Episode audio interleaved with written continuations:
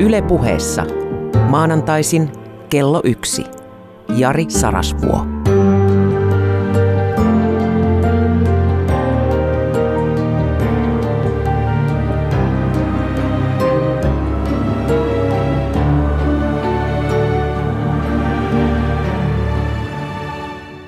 Iloisia uutisia, rakas ystävä. Meidän peli ei ole pelattu. Meistä irtoa vielä. Varmaan tässä matkan varrella on jo tullut selväksi, että meillä ihmisillä, minulla erityisesti ja sinulla myös jonkin verran, meillä taitaa olla tällaisia rampauttavia uskomuksia omista voimavaroistamme. Niin. Jospa me olisimmekin käsittämättömästi kehityskykyisempiä kuin mitä tämä aikamme henki kaikkialle tunkeutuva haava puhe on saanut meidät vakaumuksellisesti uskomaan. Jopa se tapa, millä kanssaihmisiä autamme, se saattaa olla itsessään invalidisoiva. Ei mennä siihen. Mutta sen verran pitää taustaa ottaa, että kun me tänne synnymme, niin me synnymme eräänlaisiksi maaorjiksi, semmoisen surkean pienen tontin torppariksi, vuokraviljelijöiksi. Hmm. Minkä kokoiselle tontille? En tiedä, miten tarkkaan tämän onnistuu laskemaan, mutta jos ihminen syntyessään on luokkaa puoli metriä ja sitten hänen leveytensä on semmoinen 20 senttiä, niin eikö siitä tule yhden neliömetrin kymmenesosan kokoinen ala? Se on pieni tontti, minkä saamme tänne niin kuin, sen verran me syrjäytämme tilaa. No niin kuin kaksiulotteisesti silloin, kun olemme makuulla, kun emme alkuun muuhun pysty. Mutta siitä se alkaa maailmanvalloitus, sen oman tontin kasvattaminen. Ja se, millaiseksi se tontti kasvaa, niin se on kiinnostava kysymys. Siihen liittyy moni tekijä. Tänään me puhumme yhdestä erityisestä tekijästä, jonka olen itsekin aina välillä koettanut puheestani häivyttää. Nimittäin meissä kytee voimia, meissä muhii sellaista mahtia, jonka me ohitamme, koska tämä meidän lineaarisen ajattelun ja järkeä palvovan tieteellisen maailmankuvan vangiksi jäänyt mielini ei oikein usko enää tiedostamattomiin voimiin. Niihin voimiin, jotka vapautuu vaikka floatilassa. Katsos meidän suhteemme rajoihin, ylipäänsä ihmisen rajallisuuteen, siis suhde voimavaroihin, mahdollisuuksiimme ja näihin rajallisiin resursseihimme, niin nehän piirtää tämän elämämme tontin alan. Eli me synnymme tänne, tänne noin 10 neliösentin kokoiselle makualalle, varsinkin pikkulapsilla, kun niillä on ne jalat ylhäällä, niin sen verran se, no mikä se onkaan se alla, sillä ei ole mitään väliä, mutta meidän suhde näihin rajoihin tai suhde omaan rajallisuuteen, sehän määrää tämän kohtalon kaavoitusprosessin, eli meille koituvan tontin käyttötarkoituksen rakennusoikeuden, mitä siihen saa pystyttää ja mitä siellä saa tehdä tiedätkö, niin kuin kaavoituksessa, yleiskaavassa ja muissa kaavaprosesseissa, niin luvituksen kautta tämä menee. Ehkä mekin olemme tämmöisessä luvitusprosessissa mukana. Ja nyt sitten, kuinka meidän pitäisi suhtautua siihen rajallisuuteemme. Tämä aika opettaa pelkäämään rajoja. Opettaa päästämään itsensä helpolla. Mä olen herkkä aikamme kielelle – ja minua kiinnittää, minun huomiotani kiinnittää, että aina kun puhutaan ihmisen kätketyistä, mahtavista, erityisistä voimavaroista, siis kyvystä tehdä ällistyttäviä asioita, semmoisia, mihin niin kuin normaali ihmisen arkimieli ei oikein edes kunnolla taitu, mutta kun tästä puhutaan, niin se laukaisee jonkun, varsinkin asiantuntijoissa, jonkun toppuuttelureaktion. Me olemme tämmöisen holhouksen alaisia – Siis meitä, meitä koitetaan hoivata heikoksi. Ja niitä ihmisessä piileviä käsittämättömiä voimia, niitä väheksytään tai jopa, nyt, nyt on muuten mielenkiintoinen aika, niin kuin tässä lähetyksessä käy selväksi, nyt kun ei enää asiallisesti pysty torjumaan, silloin kun mä aloitin oman urani, niin silloin asiantuntijat väittivät edustavansa tietoa. Eivät he silloinkaan tienneet mutta he vaan väittivät sen asiantuntijastatuksensa perusteella, että näin ei saa ihmisyyttä harjoittaa. Tämä on vaarallista, tämä on haitaksi muille, se saa muut muistamaan, miten heikkoja he ovatkaan, kun vertaavat itseään epäreilusti ja kohtuuttomasti johonkin semmoiseen, joka pyrkii eteenpäin ja ylöspäin elämässä. Eli tä, me tulemme nyt niin kuin ihmiskuvakysymykseen. Että onko ihminen lähtökohtaisesti ja leimallisesti hauras, herkkä, hajoamaan, vikaantuva ja vaurioituva olento? No on. Varsinkin jos sen jättää heikoksi. Tai silloin kun se on pieni. Tai silloin sairaus tai olosuhteet ovat kertakaikkisen epäedulliset. Mutta sitten se toinen puoli, että vai olisimmeko me sittenkin vahvoja? Todellakin kyvykkäitä kasvamaan ja kysymään semmoiselle tasolle, jolla tragediat eivät enää määrittele meitä avuttomaksi, toimintakyvyttömiksi tai kärsiviksi olennoiksi. Vaan tämä meidän vahvistumisemme lunastaisikin meille vapauden vuosikymmeniksi ennen kuin sitten vääjäämättömästi biologia tekee työnsä. Eikö niin? Ihan lopussa käy tietenkin ensin ikävästi, sitten nolosti ja lopulta huonosti. Mutta niin se on määrätty menemään. Siinä välissä voi olla kaiken näköistä kivaa ja kometa.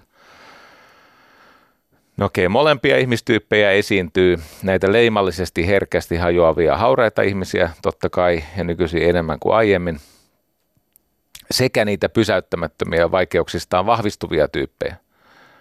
Ja totta kai se suuri enemmistö on yhdistelmä näitä molempia. Voisi sanoa, että jokseenkin kaikki me olemme sekoituksia että joo, on, on sellaisia ihmisiä, josta vahvuutta ei meinaa löytää edes tämmöisellä pyyhkäisyelektronimikroskoopilla tai jollakin PET-skannauksella tai mitä näitä ihmemittareita nykyisin onkaan, että sieltä ei löydy vahvaa luuta sieltä kehosta. Mutta varmuudella voidaan sanoa, että semmoista ihmistä ei olekaan, joka o- olisi jotenkin niin kuin kaiken kattavasti särkymätön tai vahva. Se, semmoista ihmistä ei ole. Voi olla, että osa on päästänyt itsensä niin heikoksi, että sieltä on vaikea löytää muuta kuin semmoisia vahvuuden aihioita, joita voisi kasvattaa. Hei, mä oon pohtinut tätä eksistentialistista kärsimystä ja kukoistusta ja eksistentialistisen kukoistuksen ja kärsimyksen välistä suhdetta koko aikuisen elämäni. Ja nyt mun mieleen tätä valmistellessa pulpahti tämmöinen ajatus. Jos kerran ihmisen kipu ja siitä aiheutuva kärsimys voidaan kemiallisesti poistaa, niin miten ihmeessä ihmisillä on niin paljon fyysisiä kipuja? Miettikää tätä. Et kun se on kiistatta ja kertakaikkisesti poistettavissa se kipu, jos se ei mitenkään muuten, niin vaivuttamalla ihminen koomaa tai lähes koomaan. Mutta jos se kivusta aiheutuva kärsimys voidaan kemiallisesti poistaa, niin miksi meillä on niin paljon fyysisiä kipuja? Tai sitä voi miettiä myöskin tältä tilastoista katsottuna. Mieti seuraavaa. Kolmas osa maapallon laillisesta heroiinista, eli kipulääkkeestä, eli näistä opiaateista. Kolmas osa maapallon opiaateista niellään Pohjois-Amerikassa. Mutta saman maanosan väestöstä viidesosa, eli 20 prosenttia, sanoo kärsivänsä sietämättömistä kroonisista kivuista. Saisiko lisää hepoa? Ymmärrätkö Että jos A, kemia pystyy niitä kipuja häivyttää, loitontaa, vähentää. Ja niitä vedetään siis hirvittävät määrät Jenkeissä, niin miten kuitenkin 20 prosenttia, 20 prosenttia? Siellä on kuitenkin ihmisiä, jotka vakaumuksellisesti eivät mitään lääkkeitä ota. Tai lapsia, tai no nykyisin lapsille syötetään kaikkea mitä aikuisille, mutta enemmän. se on kaameita. Niin miten se on mahdollista, että viidesosa kärsii näistä sietämättömistä kroonisista kivuista, jos kolmasosa maapallon heroinista niellään siinä samassa maanosassa? Tämä on mielenkiintoista. Eikö se kivunpoiston tarkoitus on vapauttaa ihminen toteuttamaan omaa tarkoitusta etsimään sitä hyvää elämää? No hei, tähän tiedetään, että opiaatit laskee ihmisen kipukynnystä.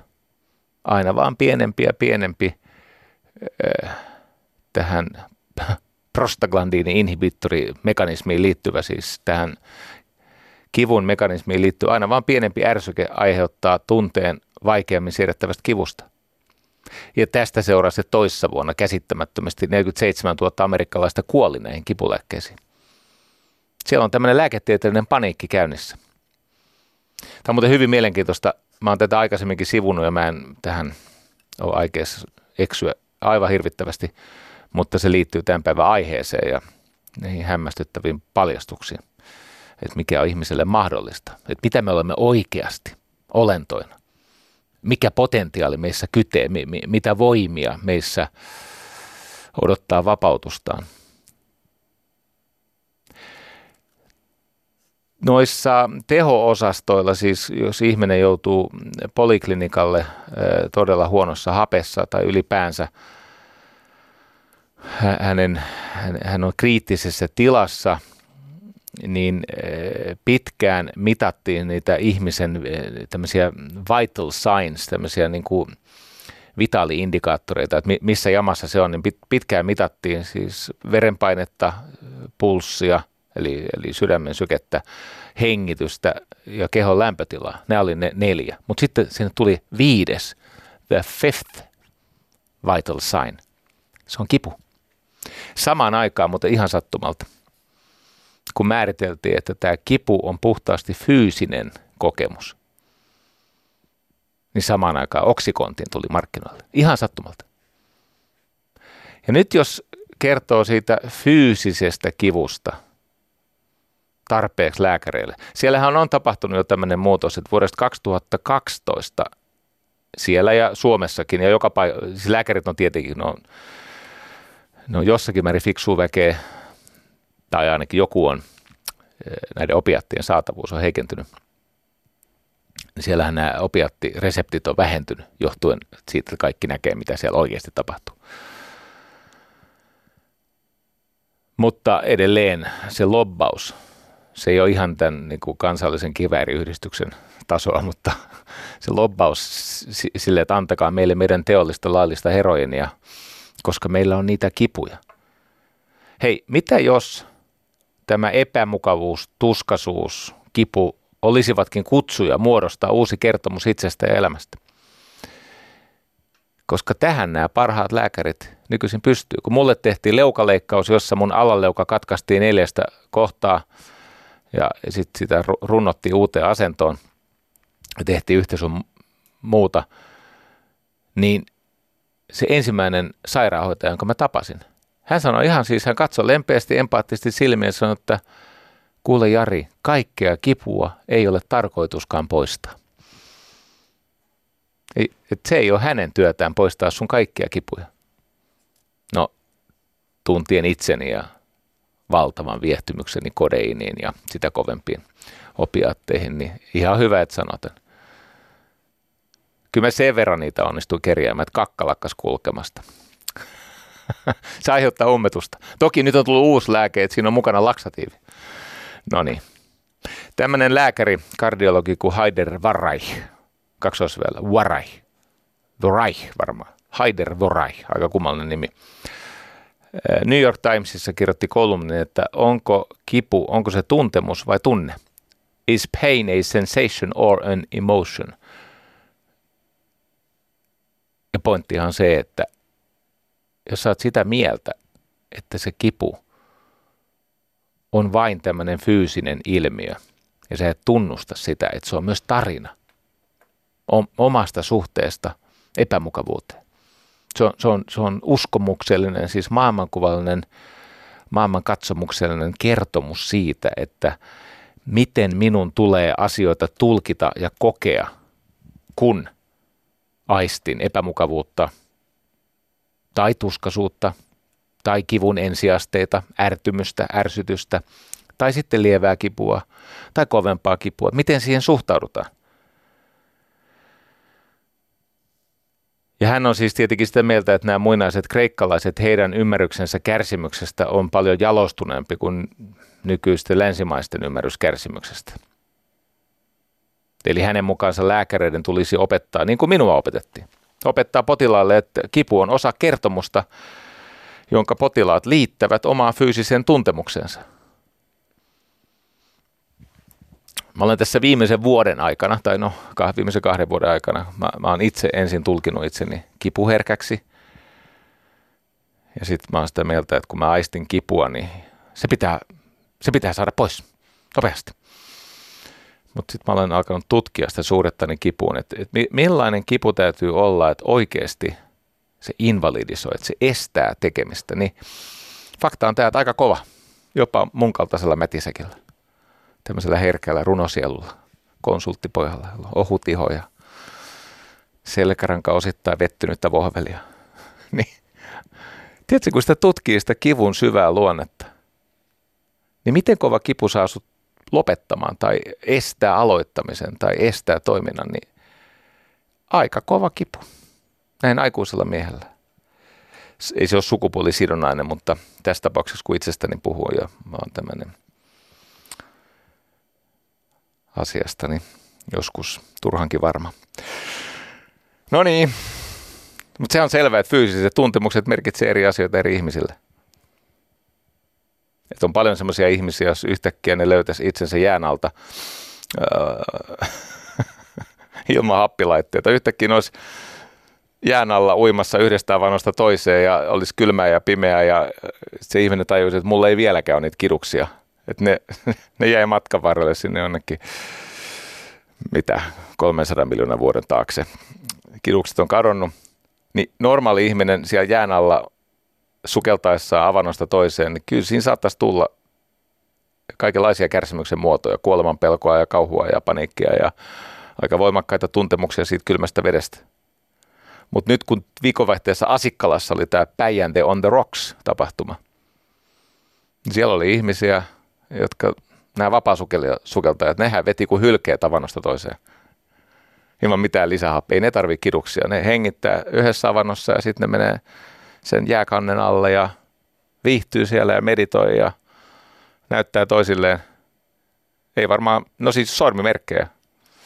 Todennäköisimmin peukkua, toivoisin.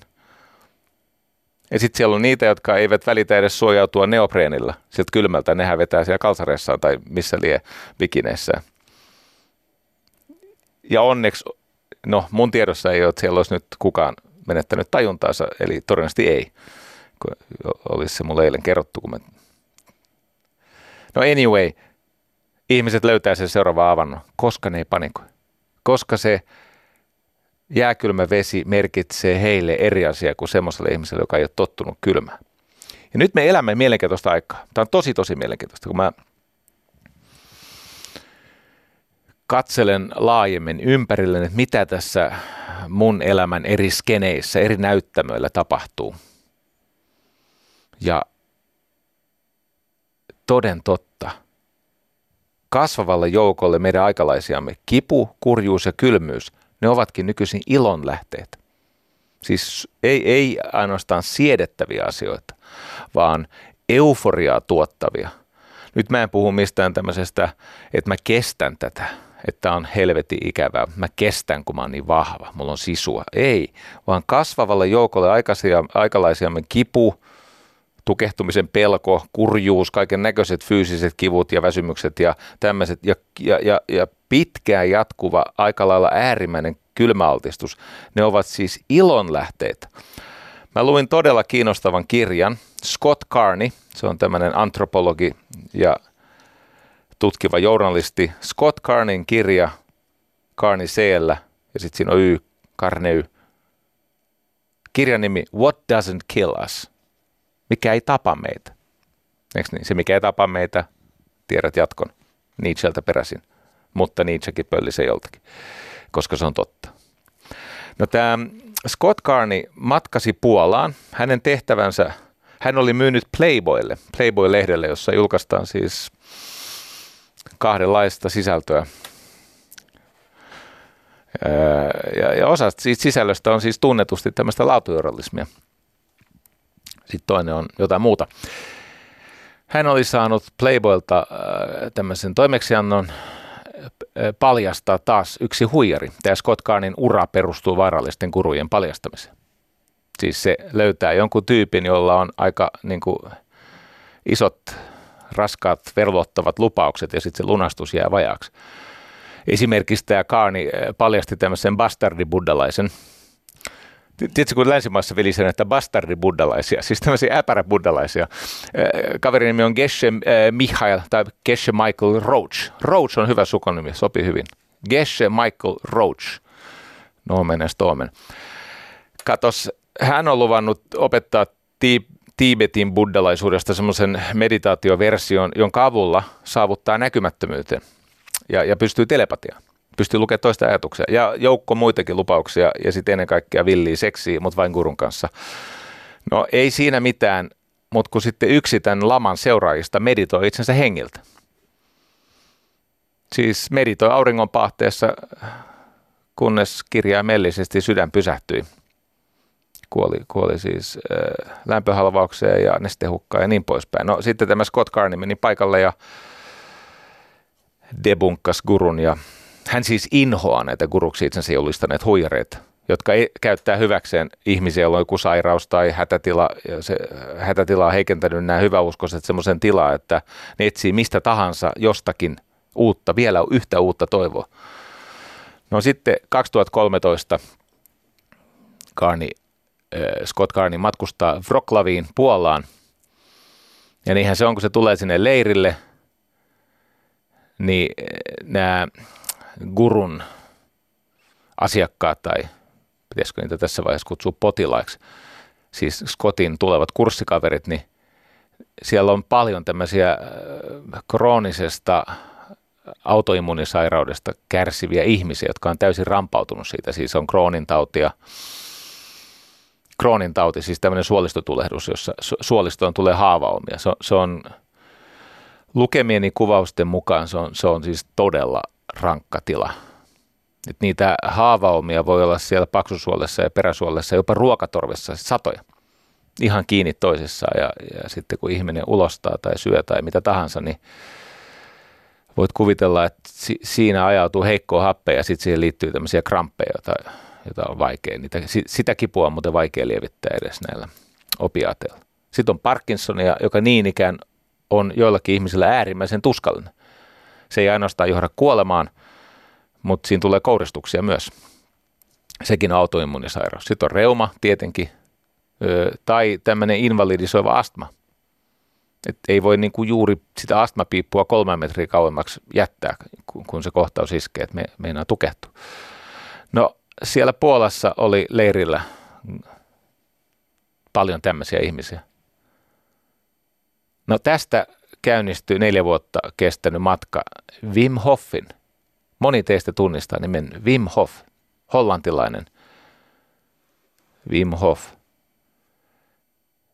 Tämä Kaarni on kriitikko ja skeptikko, tieteellisen maailmankuvan kannattaja. Ja vaikka hän totisesti lankeaa Wim Hofin metodin lumoihin, niin hän ei missään vaiheessa silti menetä kykyään kyseenalaista ja kritisoida Wim Hofin tyyliä, siinä on kritisoitavaa työskentelytapoja, siellä on vähän satunnaisuutta, ja kaikenlaisia väittämiä sen metodin takana –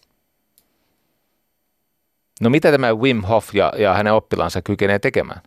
No esimerkiksi nostaa kehonsa lämpötilaa, kun kylmäaltistus korkealla vuorolla tai jääkylvyssä kylvyssä uhkaa suistaa nämä ihmiset hengenvaaralliseen hypotermiaan. Siis aikuisten oikeasti. Ne kestää sellaista kylmy, kylmäaltistusta, joka ei nykyihmiselle pitäisi mitenkään olla mahdollista. Et siihen pitäisi kuolla minuuteissa. Mistä tämä tiedetään? No tämä on testattu. Dachhaus.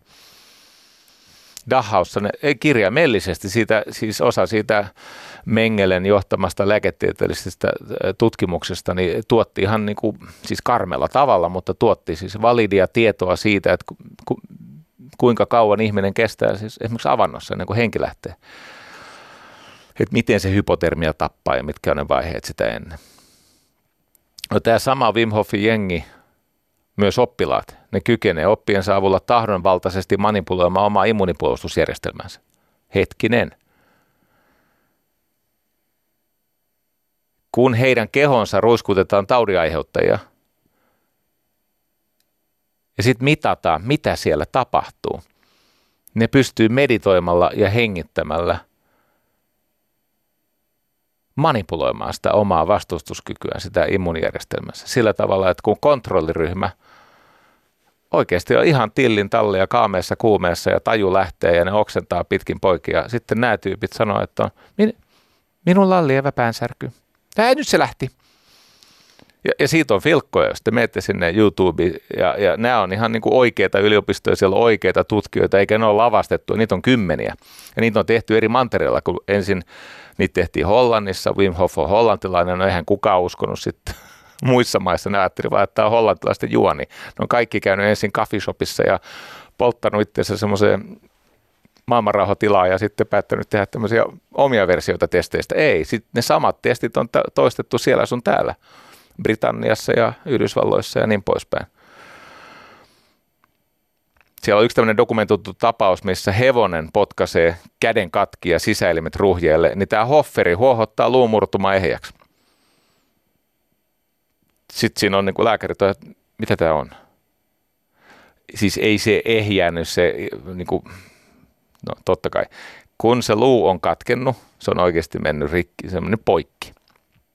Ja itse asiassa useita luita kä- käsivarresta niin tietenkin se piti leikata ja asettaa paikalle ja ruuvata tukeen. Se nyt sentään siis, että esimerkiksi amp- amputaatiota ei voi perua hengittelemällä.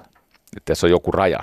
Mutta mitä tapahtuu on se, että kun se leikattiin ja sitten se tietenkin ommeltiin umpeen, niin se tahti, missä se leikkaushaava tervehtyä tulehdus, tulehdus katos ja luutuminen kiihtyi. Se tahti ei vastannut siis kenenkään lääkärin ymmärrystä siitä, mikä on mahdollista.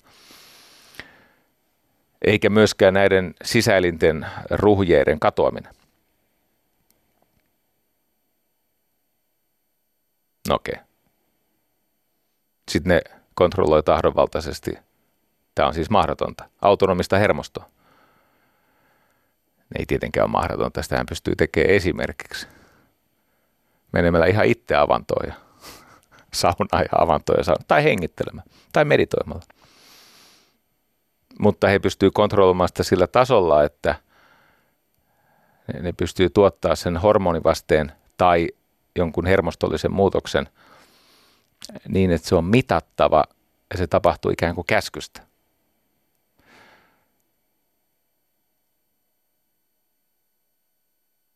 Mullehan siis kävi niin, että mä nykyisin uskon, mä esitän muutaman rajauksen kohta, mutta nykyisin uskon, mutta mä en ole aina uskonut tähän juttuun. Nimittäin viime vuosikymmenen lopulla mä sain yhteydenoton ja mulle tarjottiin tapaamista semmoisen heroinikoukkuun jääneen pihatontulta näyttävän hahmon kanssa. Sillä oli oikeasti sellainen suippohattu ja ja tota, vähän rasvaset hiukset ja suht maaninen ilme, ihan helvetin iloinen. Ja, ja, ja tota, tämä pihatonttu gurupäissä väitti, että hän pystyy hyperventiloimalla, huohottamalla ja hengitystä pidättämällä kiipeämään esimerkiksi Mount Everestille. Mä sanoin, okei, okay, adios. Ei muuten päässyt. Jossakin on se myöskin, mulla on siis ystäviä, jotka ovat käyneet. Mount Everestin huipulla on koittakaa kestää tämä. Jari Sarasvuon laminoitu käyntikortti. Siellä on niiden buddhalaisten rukousten seassa, siellä on Jari Sarasvuon treenissä olisi käyntikortti. Se on laminoitu. Et, en tiedä kauan se kestää sitä ultraviolettisäteilyä. Se on kiven alle laitettu. Mikko Vermakselle terveisiä, kiitos tästä. Mutta mulla on siis ystäviä, jotka on käynyt siellä Mount Everestin huipulla. Ja kun niille kerrottiin, että joo, tämä yksi kaveri menee sinne shortseissa ilman paitaa. On, joo, joo, joo. Että, tota, eikä päässyt, mutta pääsi sinne äh, dead zonelle, sinne missä ne kuolee. Sitten se alkoi mustua. Sitten se just pakko kääntyä takaisin. Mutta on mennyt siis pelkästään semmoisissa äh, todella rivon näköisissä Hawaii-shortseissa ja kengissä. Ja sitten se äh, pihatonttu, kuvitelkaa tämmöistä heponarkkari pihatonttu, jolla on semmoinen suippohattu. On mennyt Kilimanjaro-huipulle, jossa on myöskin vähän tuulta ja pakkasta ja on sielläkin ohut ilma, siellä saa aikaiseksi sen vuoristotauden. No niin, en halunnut tavata. Sitten neljä vuotta myöhemmin tämä Wim Hof teki paluun mun tutkakartalle. Nyt hän ei enää halunnut tavata mua, tästä hänelle onnittelut. Mutta hänestä innostuneet etsijät kertoi tosi ihmeellisiä juttuja. Ja se, mikä mua häiritsee, on se, että nyt oli niin moni uskottava yliopisto- ja tutkijatiimi testannut tämän saman asian. Ja mä nyt sitten seurasin, no onneksi vielä se seassa oli se väite siitä Mount Everestistä, niin mä saatoin ohittaa tämän kättä heilauttamalla. Ei se ole siis todellakaan huiputtanut Mount Everestia. Mutta ei sinne Kilimanjarollekaan, siis ihan normaali ihminen, tämmöisissä Hawaii-shortseissa kiipeä. Mutta kun siitä on otettu verikoetta ja fMRIitä ja petskäniä ja kaiken maailman rektaalilämpötilamittaria ja erityisesti mä nautin siitä mielikuvasta ja, ja sun muuta paineen tunnistajaa ja siis se on totta. sitä nyt ei voi kiistää, kun niitä on tarpeeksi monta niitä ja ne löytyy tuolta ja ne on ihan asiallisia tutkijoita. Ja kyllä tämä Scott Carnegie joitakin osia debunkas ja sitten joitakin jäi muuten havaitsematta. Et ei hänkään erehtymätön mutta mut hänkin meni ympäri, lenteli ympäri maailmaa ja kysyi siis maailman kovimmilta asiantuntijoilta ja toisti niitä testejä ja ihan tieteellisen metodin mukaisesti. No ensimmäinen selitys tietenkin oli se, että lääke, tämä medisiinarijengi ohitti tämän jutun sanomalla, että se on vain geneettinen friikki. Että sillä kertaa glukoosia suonista jotain. Se on niin kuin ruutana. ruutana ollaan kuulemma. No mutta sitten kun sen oppilaatkin tekee sen. Siellä on erityisesti, mä kiinnitän huomiota neljään hahmoon. Siellä on semmoinen Hans Spans. Hans Spans. Öö, niin järkyttävä Parkinson, että elämä käytännössä päättyi siihen ja odotti kuolemaa. Ja sitten kun Parkinsoniin liittyy se, että ne, lääke, ne lääkkeet, joilla niitä kouristuksia, sitä vapinaa ja kouristusta pidetään kurissa, niin se joudut lisäämään niitä annostusta, kun keho tottuu, kunnes ne lääkkeet enää tehoa. No se on tuolla siis tällä kylmäaltistuksella ja huohottamisella ja hyperventilaatiolla ja hengitystä pidättämällä. Ei se ole parantunut siitä. Se kuolee siihen. Mutta huomaa, kun hänellä oli siinä vaiheessa, kun tota, hän käytti eniten lääkkeet, hänellä oli enää seitsemän tuntia vuorokaudessa semmoista siedettävää, siis eli, elä, niin elämisen arvoista aikaa. Se, se, se on mitannut, se on tämmöinen mittaajakaveri. Nyt silloin 11,5. Joku sanoi, että hetkinen, eihän se ole kuin 4,5 tuntia lisää. Se on hänelle elämään kuoleman välinen ero. Hän on toimintakykyinen. Hän pystyy tekemään juttuja. Muun muassa menemään sinne Kilimanjarolle, Afrikan korkeammalle vuorolle. Sitten on toinen Hans, sukunimeltä Emmik. Hänellä oli Crohnin tauti. Mielenkiintoista, ne haavaumat on kadonnut. Kun tämän pitäisi olla krooninen, siitä on vähän riittää, että onko se autoimmunisairaus, eli onko se immunijärjestelmän niin kuin yliaktiivisuutta vai onko se immunivajetila. Mä otan mitään kantaa tähän. Yleensä otan milloin mihinkin, mutta tähän en pysty ottaa. Sen verran ohoille jäi Wikipedia lukeminen tänä aamuna, että en pysty kertoa teille, mikä on Crohnin taudin varsinainen syntymekanismi, etiologia. Mutta sen mä tiedän, että siitä on pieni kina nyt käynnissä. Mutta yhtä kaikki häneltä ne haavaumat sieltä peräsuolesta, paksusuolesta, ruokatorvi, ne katos. Sitten on tämmöinen Henk van der Berg, Henkka. Tulee meille mieleen muuten Henkka Hyppösen tuotantoyhtiö Vander Media, mutta ei ole Vander Media, Henk van der Berg. Hän on siis seppä, jolla on järkyttävä reuma. Nyt jos sä oot seppä, kuvittele kun sä taot siellä niin kuin miekkoja vai mitä ne takoo, auroja. miekkoja auroiksi. Sä oot seppä, niin se reuma ei ole varsinaisesti niin kuin ammattia edistävä tila. Jotenkin kuvittelisin, että se pajavasaran pitäminen ja sen hakkaaminen siihen alasimeen, niin se, se on jonkin verran reumaatikolle ikävää touhua. Ei mitään, se on palannut ammattiin. Sitten oli tämä Kasper van der Meulen, Moilen. No se on se, jota hevonen potkas. Ja käsi meni siis katki. Ja, ja munuaisissa ja maksassa mustelma.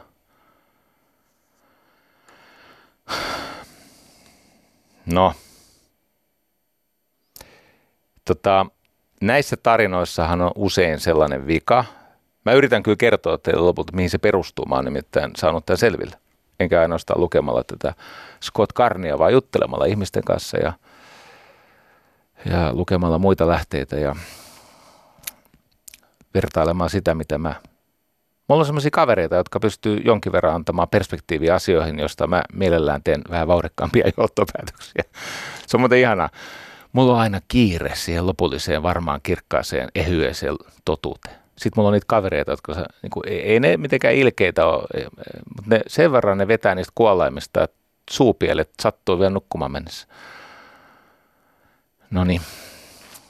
Eli mä oon nyt ymmärtänyt, mistä tässä on kysymys. Eikä tämä niin ihmeellistä olekaan. Tästä tulee jännä juttu. Tämä ei ole niin ihmeellistä kuin miltä se kuulostaa.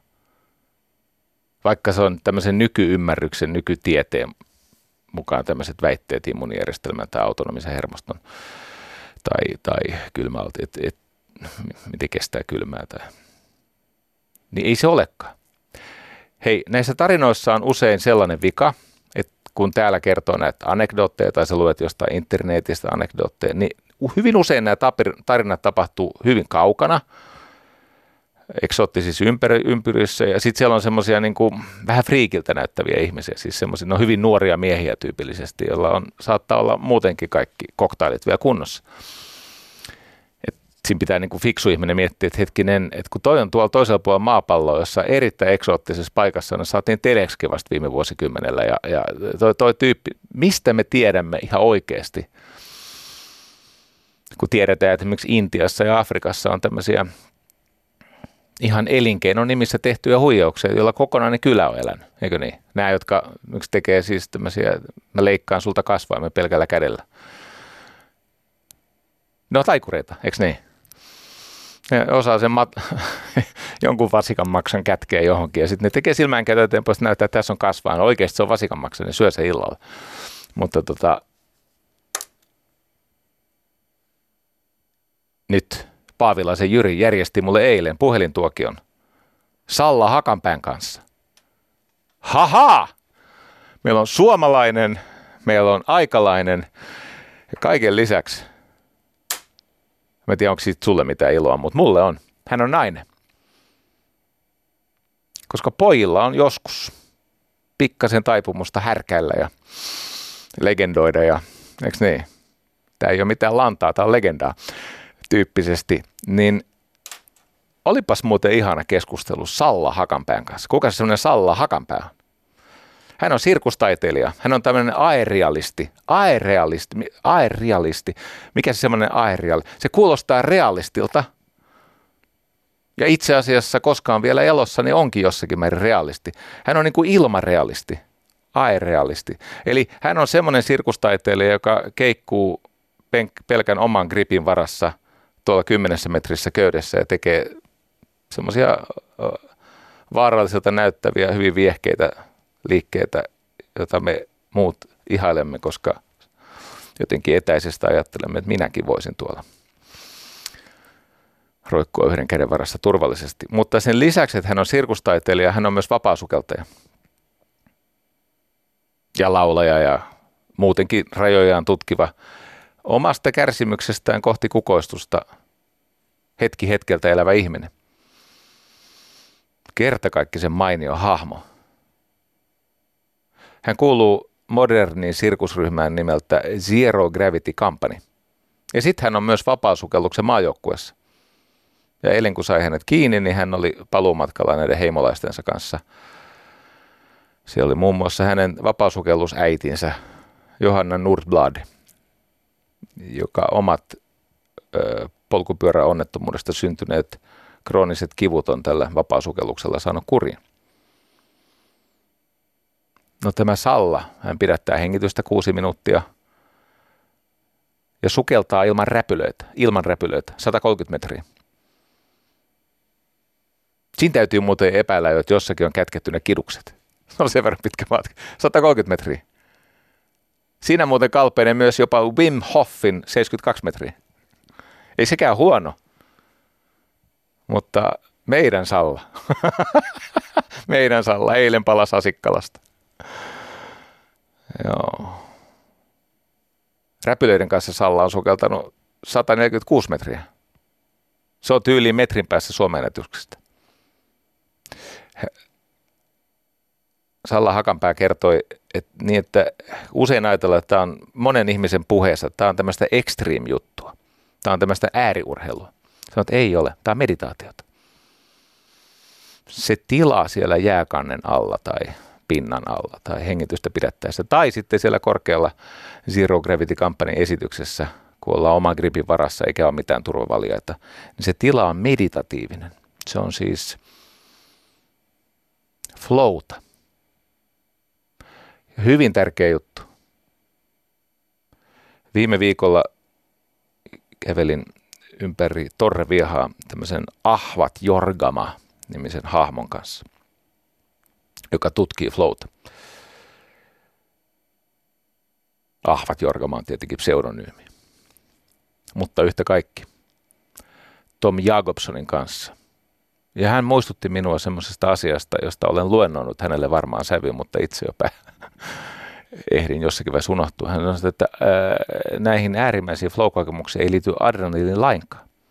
Missä nimenomaan on olennaista, että siellä ei ole adrenaliinia, koska saavutetaan tämmöinen hypofrontaalisuuden tila, siis semmoinen, missä tämä valvetietoisuus, tämä tietoinen mieli kytketään pois päältä tai vaimeammaksi, tai se ohitetaan, ja silloin tämä mantelitumake eli amygdala ei pääse tuottaa ihmisen tietoisuuteen niitä vaarasignaaleja, jotka laukaisee pelon ja adrenaliinin.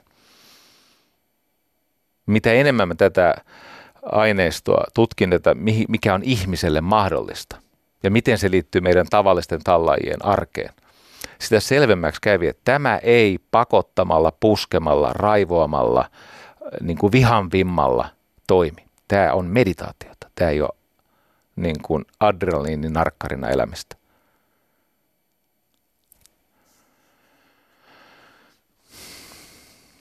Salla Hakanpää keskustelussa hän torjuu sen ajatuksen, että hänen työssään tai harrastuksensa olisi kysymys tämmöisestä niin kuin viehtymyksestä kuolemanvaaraan. Että, että leikkii Tanatosvietin kanssa. Hän sanoi, että niin, että kaikki mun sirkusesitykset, kaikki temput, kaikki liikkeet siellä, ne on alkanut alle metrin korkeudesta ja silloinkin ollut alla patja. Se alkaa hyvin matalalta. Ja se on täysin turvallista. Ja toinen, minä en sukella yksin, piste. Hän kyllä tunnusti, että on semmoisia no, poikia, joille aika ajoin, siis vapaasukeltajia kuolee.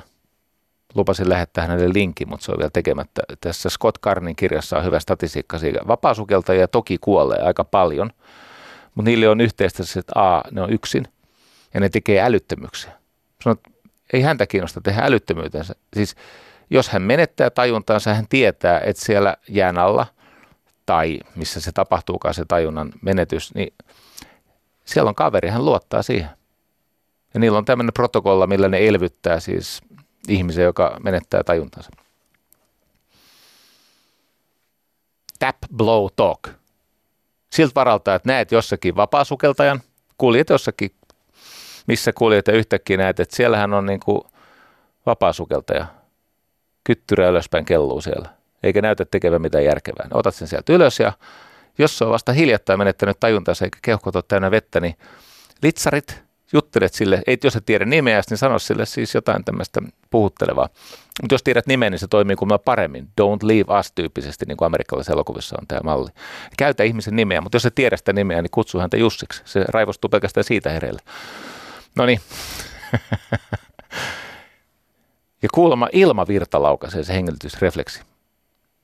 Näillä taistelusukelta, niillä on kuulemma tietenkin tämä asia on viety siis niin pitkälle, että niillä on tukankuiva ja siis tämmöinen, no niin. Hän sanoi, että luotan kaveriin. Ja sitten hän sanoi, että koko jutussa on kysymys luottamuksesta. Ja tämä tuo meidät tämän jutun äärelle. Minussa on kykyjä, joihin sinä et itsessäsi usko – koska enkä mäkään niitä aina näytä, niitä mun kykyjä, kaiva esiin, koska me emme luota. Aina on kysymys luottamuksesta. Luottamus siihen, että tehty työ kantaa. Mä oon harjoitellut. Tämä on turvallista, kun mä oon tehnyt, eikö niin? Tämmöinen luottamuksen tila, tehty työ kantaa. Ja että keho tietää, mitä tehdä. Eivätkä yllätykset tapa, koska kaverit on valppaina. Ja se luottamus ja motivaatio vahvistaa luottamusta testaamalla sitä on kaiken avain. Ja sitten sit Salla, Salla Hakanpää sanoi, että keskustelussa on hyvin mielenkiintoisen käänteen, kun hän sanoi, että niin, mutta masentuneena tekeminen. Ja sitten hän toteaa, että niin, tämä menee vähän henkilökohtaisen puolelle, tai aika henkilökohtaisen puolelle, mutta olkoot, koska henkilökohtaisesta tässä on kysymys niin hän sano, henkäsee ja jatkaa hyvin semmoisella tyynellä tavalla, että niin, että kun hän on sairastunut masennusta, menemättä siis sen syvemmälle sen syihin ja seurauksiin, niin eh, hän sanoi, että masentuneena tätä on vaikeampi tehdä, koska se luottamustaso on heikompi. No sitten mä tietenkin esitän muutaman tarkentavan kysymyksen saadakseen selville, että mistä on, niin kuin, mistä on kysymys, että mä saan, ja nyt, nyt mä tajuan, miksi hän on niin sielukas. Koska usein ihminen, jolla on eksistentiaalista kärsimystä, mutta hän kantaa sitä arvokkaasti, niin hänestä tulee jotenkin kypsä, sielukas. Niin hän totesi, että masentuneena se luottamus rakoilee. Että pahimmillaan jopa sen suorituksen aikana on tullut semmoisia ohikiitäviä luottamuksen heikentymisen välähdyksiä. Ja sitten on mielenkiintoinen asia. Että etukäteen voi olla aika vaikea saada itsensä salille tai vaikea saada itsensä treenaamaan jään alle tai missä sukeltavatkin. Ja hänellä on usein sellainen ajatus, että ei tästä voi tulla mitään, mutta mä menen kuitenkin paikalle. Ja sitten tuleekin 120 metrin sukellus. Boom! Koska se alitajunta tietää. Se luottamus on enemmän siellä tietoisen mielen kertomuksessa. Ja siellä alitajunnassa edelleen on se valmius toimia. Tähän tuli mieleen tämä ikarosmyytin kaltainen tilanne, että, että me niin kuin siis meidän tavallisten kuolevaisten näkökulmasta mahdottoman korkealla käyvät ihmiset, nehän joutuu sukeltamaan myös syvälle. Ja tietenkin Sallan tapauksessa kirjaimellisesti, mutta, mutta siis yleisestikin ottaen lukemattomien huipulle päässeiden ihmisten tapauksessa, niin – se maailman huipulle, henkilökohtaiselle huipulle tai äärimmäiseen euforiseen flow-tilaan päässyt ihminen, niin sehän maksaa sitä usein hintaa. Niin ylisissä kuin alisissakin, sanoi jo shamanit. Eikö niin? Tämä on tämmöinen hermetistinen ajatus. Et niin mikrokosmoksessa kuin makrokosmoksessa, niin sisällä kuin ulkona. Et se, mikä inspiroi, se myös voi depressoida. Ja se, mikä stimuloi, se myöskin lamaa. Siis kaikki nautintoaineethan toimii näin. Ensin se kohottaa ja sitten se painaa sut sinne lamaan. Mutta se, joka menee kyykkyyn ja uskaltaa yrittää, niin sehän voi ponnistaa korkealle. Hermetismi. Hmm. Se on kaiken tämmöisen tota, mystisen ajattelun perusta. Mutta ei mennä siihen. Semmoinen jo edesmennyt kirjailija ja esseisti kuin Edward Abbey sanoi, että tämmöisenä valan tehneenä, tehneenä melanko, siis melankolistina, että hän on tämmöinen valan tehnyt melankolisti. Mä yritän tässä vauhdikkaasti yrittää kääntää tätä niin, että on järkevä. Niin valan tehneenä melankolistina voin vakuuttaa, että paras ja kenties ainoa vastalääke rampauttavaan melankoliaan on toiminta. Sitten hän lisää. Kuitenkin, kuten useimmat melankolistit, minä kärsin myös velttoudesta. Sepä siinä on, kun ei saa jalalle, ei saa käyntiin. Mutta miten sais? Hei, mä yritän avata tätä, että mihin nämä perustuu. Siis otin valtavan listauksen ja, ja tässä on taas 24 sivua muistiinpanoja, että mihin kaikkeen ihminen pystyy ja se on, se on aika häkellyttävä. Mutta ei, ei luetella niitä vielä, se voi olla, että se on sitten areenan puolella on näitä tota, herkullisia anekdootteja, mistä voi koettaa poimia itselleen semmoisia reploja, joilla saa pisteitä baarissa. Tiedätkö? Sen ajan, kun meitä ihmisiä täällä on ollut, niin meitä on ollut noin 100 miljardia, eli 100 000 miljoonaa. Se on aika paljon. 100 000 miljoonaa ihmistä on tänne ehtinyt syntyä, mutta jo ehtinyt myös kuollakin. Eli vain 7 miljardia on nykyisin elossa, no kohta kahdeksan, ja tyyliin 93 prosenttia koskaan syntyneistä ihmisistä on kuollut. Ja he ovat kuolemallaan jättäneet meidän lahjan. Sekä ne, jotka eivät pystyneet siirtämään geenejä eteenpäin, että ne, jotka onnistuivat siirtämään sitä perimäänsä läpi sukupolvien siltojen ja tämän läpi historian. He ovat nimittäin periyttäneet näiden vuosimiljoonien ja sitten tämän homo sapiensin suhteen viimeisen 200 000 vuoden aikana semmoisia hyvin kehittyneitä mekanismeja, jotka selittävät ihmislajin kehitystä, olemassaoloa ja selviytymistä. Ja tähän liittyy flow. Ja siis hyvin karkeasti tämä menee näin. Mä nykyisin mä osaisin muuten selittää tämän siis itseänikin hämmästyttävän yksityiskohtaisella ja kriittistä katsetta kestävällä tavalla, mutta hyvin karkeasti se menee näin, että ja, ja tässä mä siis tahallani sotken käsitteellisesti mieltä ja aivoja. Mä ymmärrän, että ne on kaksi eri asiaa. Mieli on se emergentti illuusio todellisuudesta, se on se tietoisuus ja aivot on se neurologinen rakenne, joka omalta osaltaan on tuottamassa mieltä. Mutta mieli ei ole ilmeisesti aivoissa, vaikka aivot on mielen vastaanotin, mutta siis mieli on isompi, laajempi käsite. Mieli ei nykyymmärryksen mukaan sijaitse välttämättä aivoissa. Mutta ajattelin näin, että, että aivot ei välttämättä ole mielen lähetin, mutta se on mielen vastaanotin. No niin. Meillä on tämä tietoinen mieli, ja se on hyvin hidas, 126 kilobittiä sekunnissa. Erittäin raskaskäyttöinen, syö paljon energiaa.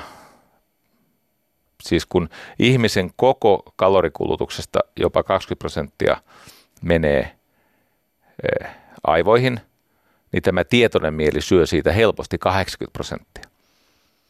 Ja niin kauan kuin tietoinen mieli syö 80 prosenttia siitä 20 prosentista, joka edustaa koko ihmisen koko energiakulutusta, niin se tarkoittaa sitä, että se meissä oleva se taitava osa, se sanomattoman nopea, kevyt, vaistomainen, tarkka, konkreettinen, toimintakykyinen, väsymätön osa, se saa liian vähän energiaa.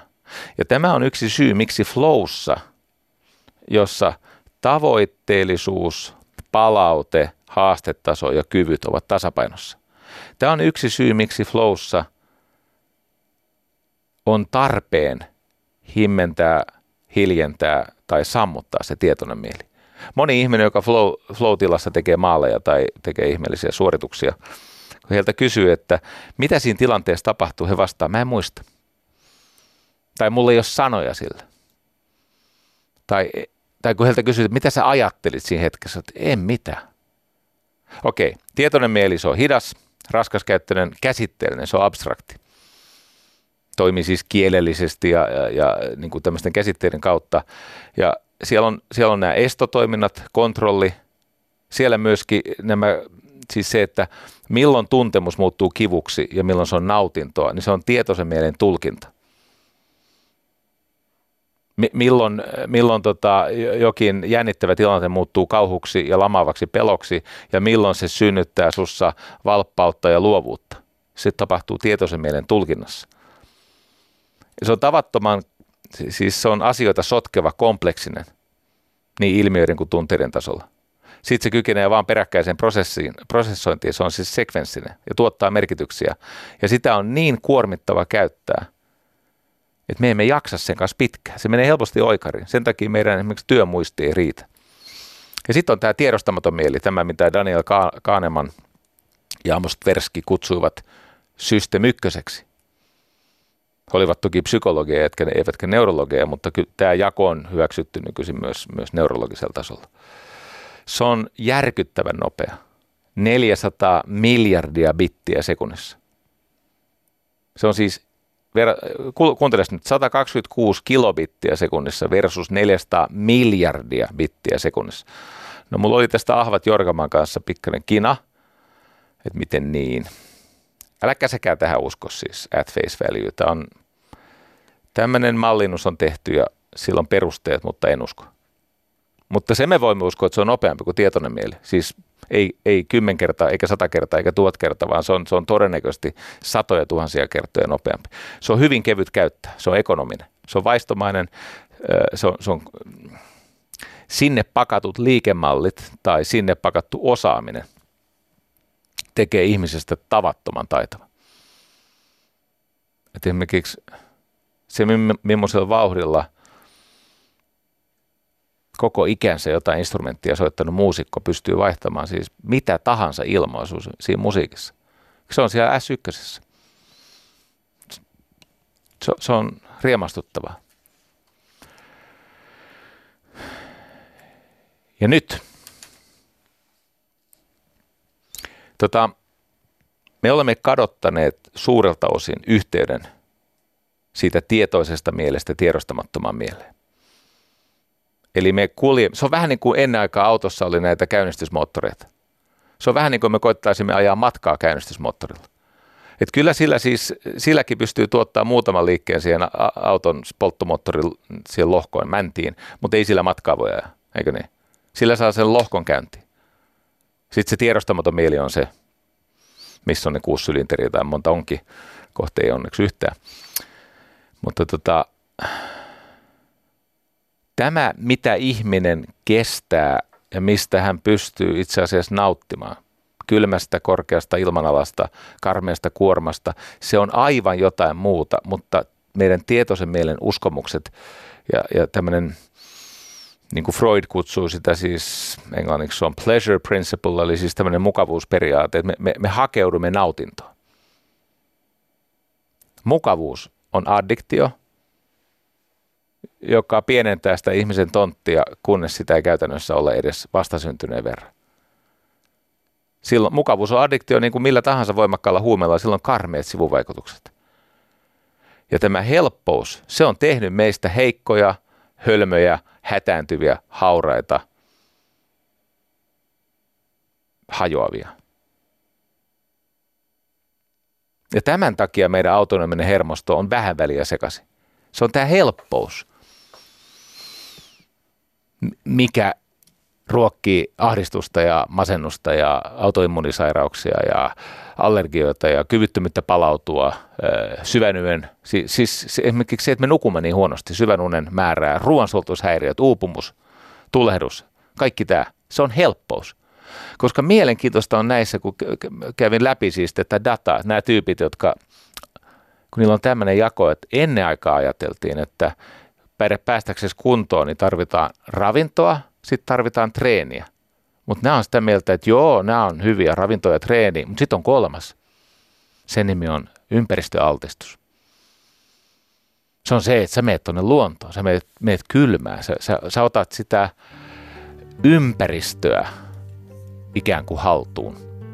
Ja silloin päästään tilanteeseen, jossa sen tietoisen ja tiedostamattoman mielen välille syntyy kiila – ja silloin tietoisesta mielestä sieltä S2 pystytään ajamaan tämmöisiä aktivointiohjelmia, käynnistämään sen tietoisen, tiedostamattoman mielen näitä uinuvia prosesseja. Oikosulku puretaan. Ja mä avaan tämän sulle, miten se tehdään areenassa. No niin, rakas ystävä. Nyt ei ole kiire. No, täytyy tässä vähän sun jaksamista ja kiinnostuksen ylläpitämistä tai niitä ehtoja koettaa kunnioittaa, mutta nyt mä kerron, mihin tämä Wim Hofin metodi ja niin monet muut vastaavat metodit perustuvat. Tämä ei ole siis ainoa.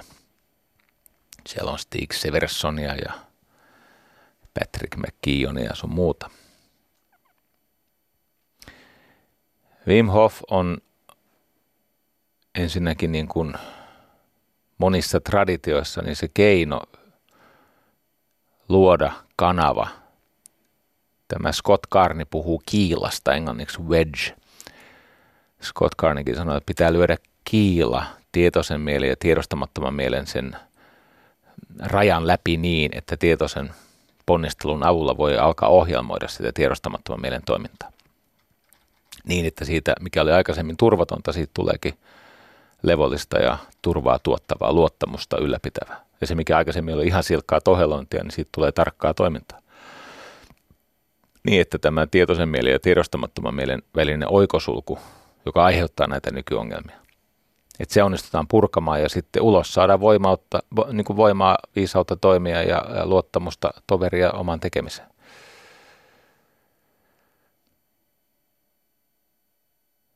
Mulle ehkä läheisempi sana on kanava kuin kiila. Mutta idis on se, että tietoisesti vaikutetaan tiedostamattomiin prosesseihin. Ja tähänhän kaikki pystyvät. Mä en tiedä, missä määrin olet viimeksi omassa elämässä tietoisesti vastustanut nälän tunteita, siis nälkäsignaaleja, mutta se on ihmiselle tehtävissä. Ihmisen ei ole pakko totella sitä impulssia syödä Hän voi tutkia sitä impulssia, hän voi tunnistaa sen olemassaoloa ja tunnustaa sen oikeuden lähettää viestejä. Sitten hän voi vaan sanoa, että nyt sä joudut hetken odottaa. Enkä syö sitä, mitä toivoisit. Syön sen, mitä haluan. Ja sillä hyvä. Tai ky- kyllä meillä miehillä, meillä on siis tarve lykätä orgasmia ja se myös joskus onnistuu. Sitä voi lykätä. Ejakulaatiota. Sitä että tulee ennenaikaisesti. Nuorena huonosti ja sitten, no tietyissä seksuaalihäiriöissä se on vaikeaa, mutta ihminen oppii siihen. Jopa sellaista asiaa kuin aivastus. Nyt kun allergia-aika taas tulee ja aivastu, ihmiset aivastelevat. No muutama aivastus on mukavaa, mutta sitten kun sä oot kyllästynyt aivastelemaan tai se ei ole sopivaa, niin kyllä sä pystyt tahdolla sanoa, että okei, mä aivastin jo, nyt tämä saa riittää. Tai esimerkiksi meditaatiossa se, että ihminen on levoton ja tekisi mieli liikkua. Tekisi mieli niin kuin kiemurrella siinä meditaatiotilanteessa. Niin kyllä sä pystyt itse asiassa levollisesti sieltä tietoisesta mielestä. Sä pystyt pyytämään, että hei, nyt ollaan paikalla. Ei, ei hötkytä nyt. Tai miten me pystymme esimerkiksi tietoisesti lykkäämään väsymystä, kun meitä alkaa nukuttaa tai, tai tekee mieli lopettaa. Eli meillä on tämä kyky, meillä on siis kanava tietoisen ja tiedostamattoman välillä. Mutta nyt tämä kiila tai tämä kanava, se pitäisi avata niin isoksi, että A, me pystymme tekemään asioita, jotka tähän astisessa elämässä ovat tuntuneet sietämättömiltä, ikäviltä, e, semmoisilta, mitä me emme vapaaehtoisesti tee. Ja B, jos se tapahtuu silti, niin meillä on tullut pakokauhu ja me pyritään pois siitä tilanteesta. Tämä Scott Carney kertoi semmoisen jutun yhdessä puheessa, löytyy YouTubesta, jossa hän totesi, että kun hän on ollut koko ikänsä lämpimissä maissa, niin hän kavahtaa kylmää. Ja jos hänen paljalle iholleen tulee paljon kylmää vettä, niin, niin hän luonnollisesti kokee, että siis ensinnäkin se pakottaa hänet hengittämään kiivasti, joka kuuluukin tähän, mutta sitten siitä tulee se ajatus, että tästä pitää päästä nopeasti pois, muuten lähtee henki. Mutta nyt niin, ja sitten jos siitä huolimatta on, on vaikkapa seisoo, siis istuu hangessa tai se seisoo paljon jaloin hangessa, niin se muuttuu se laskimoiden supistuminen, siis kun laskimoissa tapahtuu hyvin voimakas tämmöinen liha, lihassupistus, niin se aiheuttaa siis kipua. Mutta sen kipua ei ole pakko totella. Sä vaan tutkit sitä kipua ja hengittelet sitä pois. Ja sitten hän totesi, että joo, aluksi oli kamalaa, eli se tuntemus tulkittiin tunteeksi, joka tarkoitti, että kylmä merkitsee kauhua, mutta nykyisin se kylmä merkitseekin iloa ja voimaa. Eli kun hän saa sitä kylmää paljalle iholleen, niin hän sanoo, että tämä on kivaa, tämä antaa voimaa, tämä ruokkii sitä lohikärmettä hänen vatsassaan. Toinen, mitä ne tekee, ne, ne, ne tekee tämmöistä, ne kutsuu sitä hassusti hyperventilaatioksi, mikä on paitsi väärä termi, niin se on myöskin vaarallinen termi sen takia, että hyperventilaatio ei suinkaan lisää happisaturaatiota, vaan se vähentää sitä, koska se johtaa siihen, että jos ei veressä ole lainkaan hiilidioksidia, niin vaikka veressä olisi happea, niin ei se enää siirry siitä hemoglobinista, se ei irtoa. Siihen tarvitaan siis hiilidioksidi sen happimolekyylien irtoamiseen hemoglobiinista, niin että se pääsee sinne kudokseen tekemään hapen työtä ja pelkistymään uudestaan sitten hiilidioksidiksi. No mutta ne kutsuu sitä hyperventilaatioksi, oikeasti se on superventilaatiota. Mutta niiden avaimet on hengitysharjoitukset, jossa hengitetään, röhkitään menemään oikein siis niin kuin tehdään siis hengitystyötä. Ja sitten kun on ollut vaikkapa heillä 30 rajua syvää hengitystä, ja sen jälkeen puhalletaan keuhkot lähes tyhjiksi, ja sitten pidätetään hengitystä. Siihen liittyy tämä hengityksen pidättäminen. No sille on olemassa ihan järkevä syynsä, siis sen idis on se, että aletaan lisätä sitä hiilidioksidin määrää verenkierrossa. Siis keho ei aisti hapen puutetta, se aistii kasvavan hiilidioksidin määrän. Ja sitten kun sä pidät tarpeeksi kauan normaali ihmisellä noin minuuttia, no 45 sekuntia minuutti, niin alkaa palleja supistella voimakkaasti. Tämmöisiä nykäyksiä tulee palleja. Mutta tahdonalaisesti niitäkin voi sietää. Mitään pahaa ei tapahdu, sä et kuole siihen. Sulla on vaan tämmöinen refleksi hengittää, mutta et hengitä. Et hengitä, kunnes et enää kestä ja sitten hengität.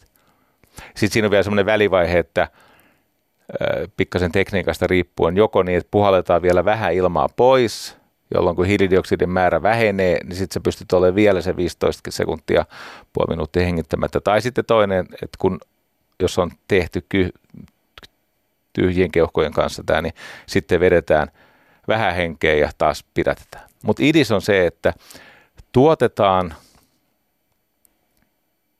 tämmöinen tahallinen häiriö siinä hiilidioksidi happisaturaatiosuhteessa hengittämällä tietoisesti. Tämä on ihan sama juttu kuin pranajamassa näitä tekniikoita, ei se eroa siitä millään tavalla. Ainut vaan, että ne pranajaman tekniikat on kehittyneempiä ja siellä korostetaan enemmän sitten nenän kautta hengittämistä. Salla Hakanpään kanssa keskusteltiin. Tähän liittyy yksi väärinkäsitys, kun hän sanoi, että hän siellä katseli näitä heidän lajitovereitaan. Ne ei ole varsinaisia vapaasukeltajia, ne on näitä hoffereita, näitä Wim Hof-tyyppejä, jotka siis eivät nauti neopreenista, vaan vetävät bikineissä tai uimahousussa siellä jään alla. Ja he tekevät tätä superventilaatiota, tätä voimakasta hengittämistyötä, jolla nostetaan kehon lämpötilaa niin he uskovat, että siinä tapahtuu tämmöinen happisaturaatioilmiö. Se on itse asiassa päinvastoin. Jos, jos he, hengitystekniikalla yritetään nostaa sitä happisaturaatiota sataseen, niin riski on se, että tosiasiassa olet poistanut vain hiilidioksidin, jonka seurauksena se veressä oleva happi ei vapaudu sinne kudoksiin. Tästä on kirjoittanut Patrick McKeon, McKeown, Patrick McKeown. No se ehkä opit helpommin sanan the oxygen advantage – happietu, the oxygen advantage. Se on muuten mainio kirja. Sen yksi keskeinen viesti on se, että yksi syy, miksi ihmiset voi niin älyttömän huonosti nykyisin on se, että ne hengittää liikaa. Ne siis hengittää niin pinnallisesti ja se frekvenssi on niin kova, kun oikeasti hyvä hengitys on sitä, että sä hengität –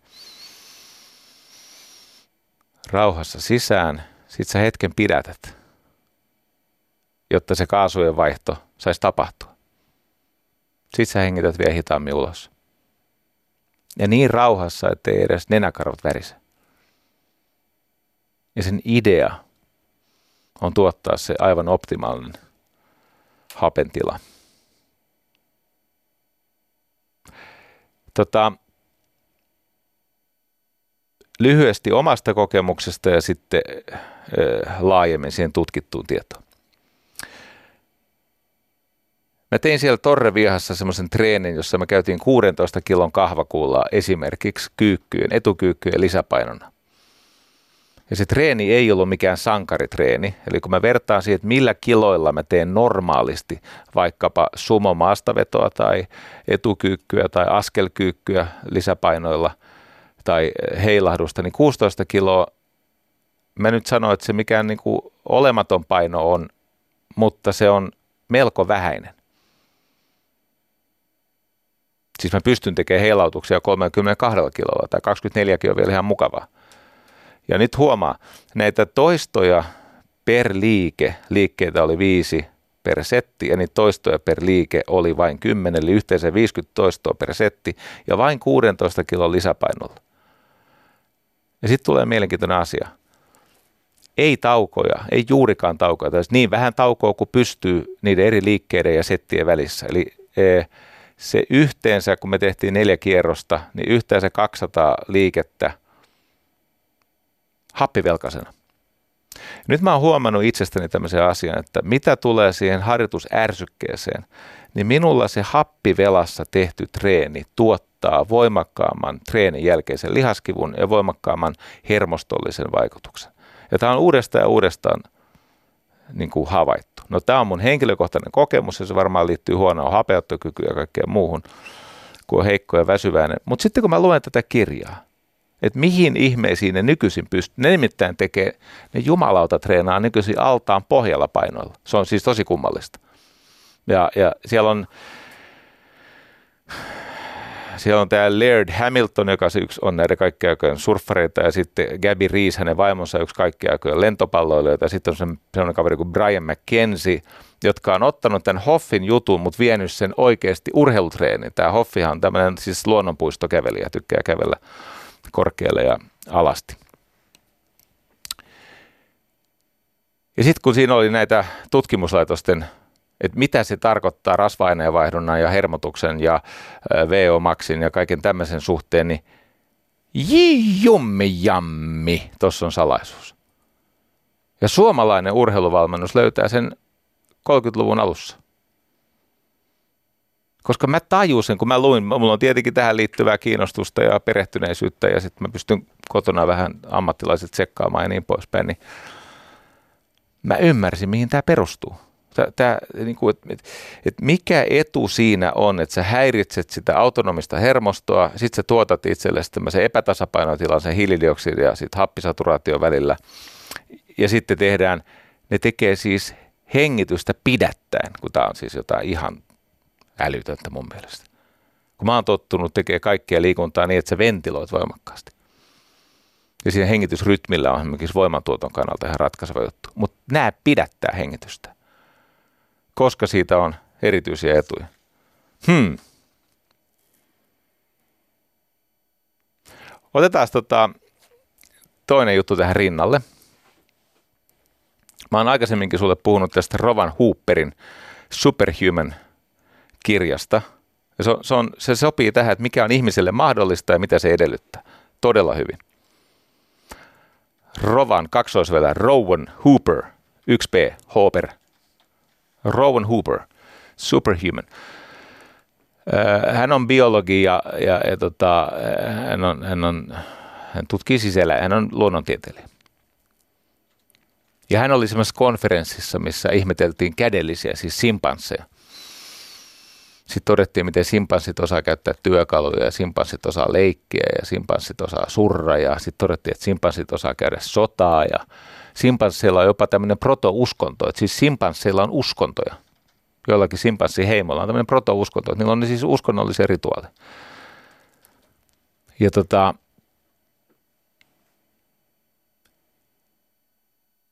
sitten hän sanoi jollekin niin kuin biologi- tai luonnontieteilijä kaverille, että niin, että loppujen lopuksi simpanssit ja ihmiset ovat aika lailla samalla viivalla, tai hän näin sanonut, mutta idis oli se, että simpanssithan tekee sitä, mitä ihmisetkin, mutta ihmiset tekee sitä vaan monimutkaisemmin. Ja sitten tämä hänen biologikaverinsa kääntyi häntä kohti ja sanoi, että niin, mä voin olla sun kanssa samaa mieltä siinä vaiheessa, kun simpanssit kehittää tämmöisen CERNin, tämmöisen jättiläismäisen siis atomikiihdyttimen, tämmöisen hiukkaskiihdyttimen, jolla saadaan selville, että Higgsin bosomit on oikeasti olemassa. Että ei simpanssit käy kuussa ja tule turvallisesti takaisin. Ihan kiva simpansseille, että on protouskonto. Mutta oikeasti ihminen on ihminen. Ja tämä niin havahtui siihen esimerkkiin, se on siinä kirjoitettu vähän paremmin kuin mitä mä osaan tässä ulkomuistissa sulle kertoa, mutta se, se lauseen terävyys ja tämmöinen brittiläinen sarkasmi, joka liittyy siihen, että siinä vaiheessa kun simpanssit oppii törmäyttää alkeishiukkasia niin, että sieltä löytyy se Higgsin bosomi, niin sitten voidaan palata tähän aiheeseen, kun se ei tule tapahtuu, kun ne ei ole progressiivisia. No sitten hän alkoi tutkia tavallaan luonnontieteilijän keinoin, että mihin, mihin kaikkea se ihminen sitten pystyykin. Ja hän teki tämmöisen jaon, että et, et kolmella alueella me ollaan erityisiä. Me olemme ajattelun, tekemisen ja olemisen suhteen erityisiä. Ajattelun, tekemisen ja olemisen suhteen me olemme erityisiä ja sitten hän lähti siitä ajatuksesta, että ne, jotka meistä kehittyy pisimmälle, he todistavat, että meissä on semmoisia evoluutio-ohjelmia, meidän perimässämme on lupausta.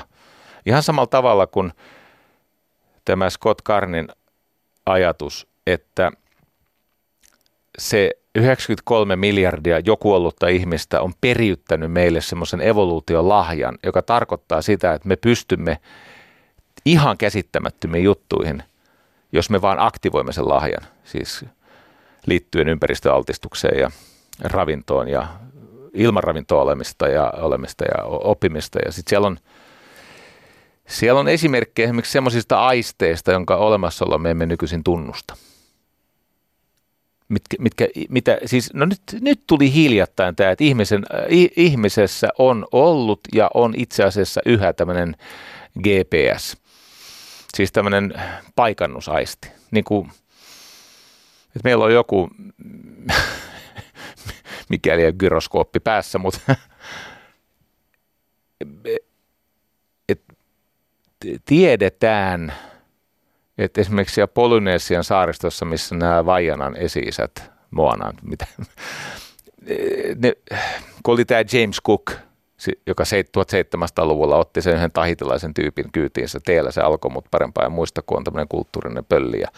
Mutta yhtä kaikki, niin joka tapauksessa tämä tahitilainen tyyppi varmisti sen James Cookin tutkimusmatkan onnistumisen. Se mä muistan, että teillä se alkoi se Vajanan isoisa. Mutta oli mikä oli, niin se pystyi siis, ei tarvittu, ei tarvittu aurinkoa eikä tähtiä, se pystyi niistä aalloista lukemaan, että missä päin on koti. Ja, ja siinä vaiheessa oltiin niin kuin ihan helvetin kaukana kotoa. Ja välissä oli jos jonkinnäköistä saaristoryhmää. Se on vähän sama kuin jos mä lähestyisin tuolta Tukholmasta Ahvenanmaata, niin mä pystyisin sanoa siellä niin kuin Ahvenanmaa ja Turun saariston kohdalla, että miten löytyy reitti Pikkupukkisaareen, kun nämä aallot menee näin. No yhtä kaikki. Meissä on siis tämmöisiä evoluutio-ohjelmia. Ja meissä on piilevää potentiaalia, jota voi tietyllä tavalla aktivoida. Ja tämä Rovan Hooper on jakanut sen ajattelun tekemiseen ja olemiseen ja hän on tutkinut näitä ihmiskunnan käsittämättömimpiä, siis semmoisia ihmisiä, joiden niin osaamisen tasoa, ja ne on vielä nykyajan ihmisiä, joita voidaan testata, eli idis on se, että ei, ei luoteta legendoihin.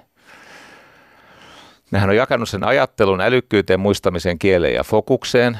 Sitten hän on jakanut tekemisen kiinnostavasti urheuteen, laulamiseen ja juoksemiseen. Laulaminen on yksi näistä kriteereistä. Perustelut on kyllä hyviä. Ja sitten oleminen on pitkäikäisyys, tämä resilienssi, tämmöinen kimmosuus, joustavuus, nukkuminen ja onnellisuus. Ja siellä vyörytetään tapaushistoria toisensa jälkeen aivan mielettömän inspiroivia juttuja ja sitten siellä on näitä tutkijoita, jotka selittää sitä ja kertoo, minkä suhteen on vielä epävarmoja niin poispäin. Hän sanoi, että, tai siis, no, siellä on siis Tämä menee helposti tavallistakin sekavammaksi, mutta pointti on se, että ne on urheilun, taiteen, tieteen ja talouden alueella, mutta erityisesti urheilun ja taiteen alueella löytänyt tämmöisiä yhdistäviä tekijöitä, että millaiset ihmiset pystyy sen oman potentiaalinsa vapauttaa. Se ensisijainen niin kuin menestystekijä ei niinkään liity siis genetiikkaan – Rovan Hooper ei ole tämmöinen nature or nurture ajattelija. Hän sanoi, että se on ihan älytöntä jakaa tämä niin kuin perintö, perim, siis perimä nature, geenit versus ympäristöaltistus. Se on ihan, se on ihan niin kuin posketonta tyhmyyttä tehdä tämmöinen dikotomia. Eli hän on vahvasti sen eh, ge, geeniperimän vaikutuksen ja, ja olosuhteiden eh, yhdistelmän kannalla. Mutta hän sanoo näin, ja se toistuu niissä tarinoissa. Menestyksen ensimmäinen edellytys on se, että kuinka varhain ihmisellä on tunnistettavia tavoitteita. Miten tavoitteellinen hän on. Eli että kun siinä esimerkiksi tutkitaan, että mit, miten joku pääsee ajamaan F1-autoa niin, että lopulta päätyy pallille. Sitten kun maailmassa on aika paljon tätä auto- ja moottoriurheiluharrastusta ja sinne on vaikea päästä, kun se on niin elitistinen ja tämmöinen, niin eniten – ennustaa sitä pitkälle pääsyä. Ei niinkään käsisilmäkoordinaatio tai kyky kestää vauhtia tai ajattelunopeus tai refleksit, vaan yksinkertaisesti missä vaiheessa lapsella on omia tavoitteita. Missä vaiheessa lapsella on omia tavoitteita. Sama koskee muusikkoja, shakin pelaajia, ties vaikka ketä, urheilijoita. Numero yksi on tavoite että onko sulla kussakin hetkessä se autotellinen itseloppuinen hahmotuskyky, että mitä mä haluan tästä hetkestä, mitä mä haluan tältä harjoitusjaksolta tai tältä kilpailukaudelta. Kyky nähdä unelmien, tämä on niin kuin mytologiassa on se Jaakobin tikapuut, eikö niin, missä on sen nukkuva Jaakobin ja sitten taivaan väliin, tikapuut ja se ravana enkelit. Et on, on, on, on semmoinen portaikko unelmien ja tämän hetken välillä, joka koostuu pienen pienistä askelmista, jolla kulkee vain enkelit. Ykkönen on tavoite. Kakkonen on kärsivällinen keskittyminen. Englanniksi sustained attention, siis kyky ylläpitää keskittynyttä toiminnallista huomiota kärsivällisesti olennaisissa asioissa. Nyt se kärsivällinen keskittyminen on hyvin kuormittavaa. Ja me, tullaan, me ollaan taas siinä S2 ja floatilassa ja siinä. Et jos ei sillä ole syvempää merkitystä sillä, että on, onko tämä tuntemus elämään kuuluva epämukavuus vai onko tämä kroonistunut kipu? Onko tämä tuntemus jotain sellaista, minkä kanssa mä voin jatkaa toimintaani, kunnes se väistyy? Kipuhan on luonteeltaan sellainen, että jos ei sillä anna huomiota, se katoaa. Siis ihan kirjaimellisesti. Jos ei sillä anna huomiota, se katoaa. Myös nämä kovat kivut. Voidaan tapella tästä jonkun kanssa jossakin. No niin. Tämä mun mitään tarvitse tapella, se riittää, että sä tappelet tutkijoiden kanssa. Se työmuistin käyttö, tämä kärsivällinen keskittyvä toiminta on niin kuormittavaa, että se tuntuu stressaavalta. Nyt tämmöinen kaveri kuin Michael Easterman – ei kuitenkaan niin kuin pääsiäismie, vaan Esterman. Michael Esterman, ei Easter, Esterman, Boston Attention and Learning Labista, Boston University psykologi, toteaa, että hän on huomannut, että nämä ihmiset, jotka pääsee todella pitkälle siinä omassa lajissaan, niin kovassa stressissä ne tulkitsee sen stressialtistuksen nautinnoksi. Se on heille leikki, peli, se on nautinto. Se on jotenkin hauskaa. Nyt muuten tuli kiitos. Jumalalle kiitos Ikosen Petristä. Mä kerroin sulle tästä James Cookista ja tästä tahitilaisesta Vajanan Fajasta. Sen nimi oli Tupaja. Tupaja oli kaverin nimi. Oli peräisin semmoista paikasta kuin Tupiasta. Tupaja Tupiasta. Joo. Siihen aikaan uskottiin alliteraatioihin enemmän kuin nykyisin. Tai en mä tiedä, kyllä niitä nykyisinkin on. No yhtä kaikki, niin oli taitava Mauri suunnistamaan. Kiitoksia tästä. Et jäänyt puutteellisen valmistelutyöni armoille. Eli milloin kova stressi tulkitaan nautinnoksi ja kellä se tunnet, tulkitaan kivuksi tai tuskaksi tai häräksi tai hallinnan tunteen menetykseksi. Eli ykkönen tavoite, kakkonen kärsivällinen keskittyminen, siihen liittyvä nautinto. Eli oot sä fasinoitunut siitä turhauttavasta asiasta vai onko se turhauttava asia tuskallista? Et ne, jotka viehtyy siitä vaikeudesta, ne kokee, että vitsi, tämä on, on niin kuin, vähän sattuu, mutta jotenkin hauskaa silti. Sitten tulee motivaatio.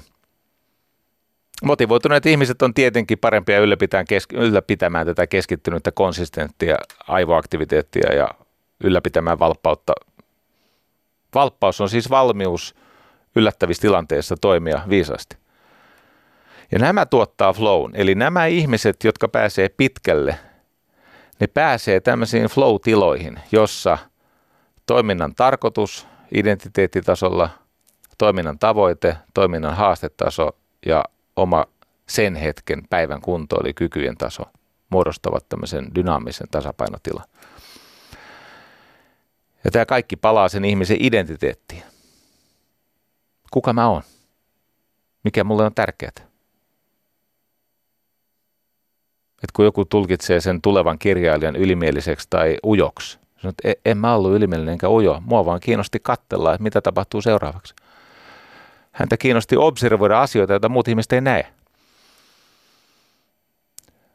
Et siellä, on, siellä on yksi fantastinen kirjailija – jonka nimeä en muista, kun en hänen kirjojaan lukenut, mutta fantastinen sillä perusteella, että se on mulle kerrottu, että se on fantastinen. Riittääkö tämä?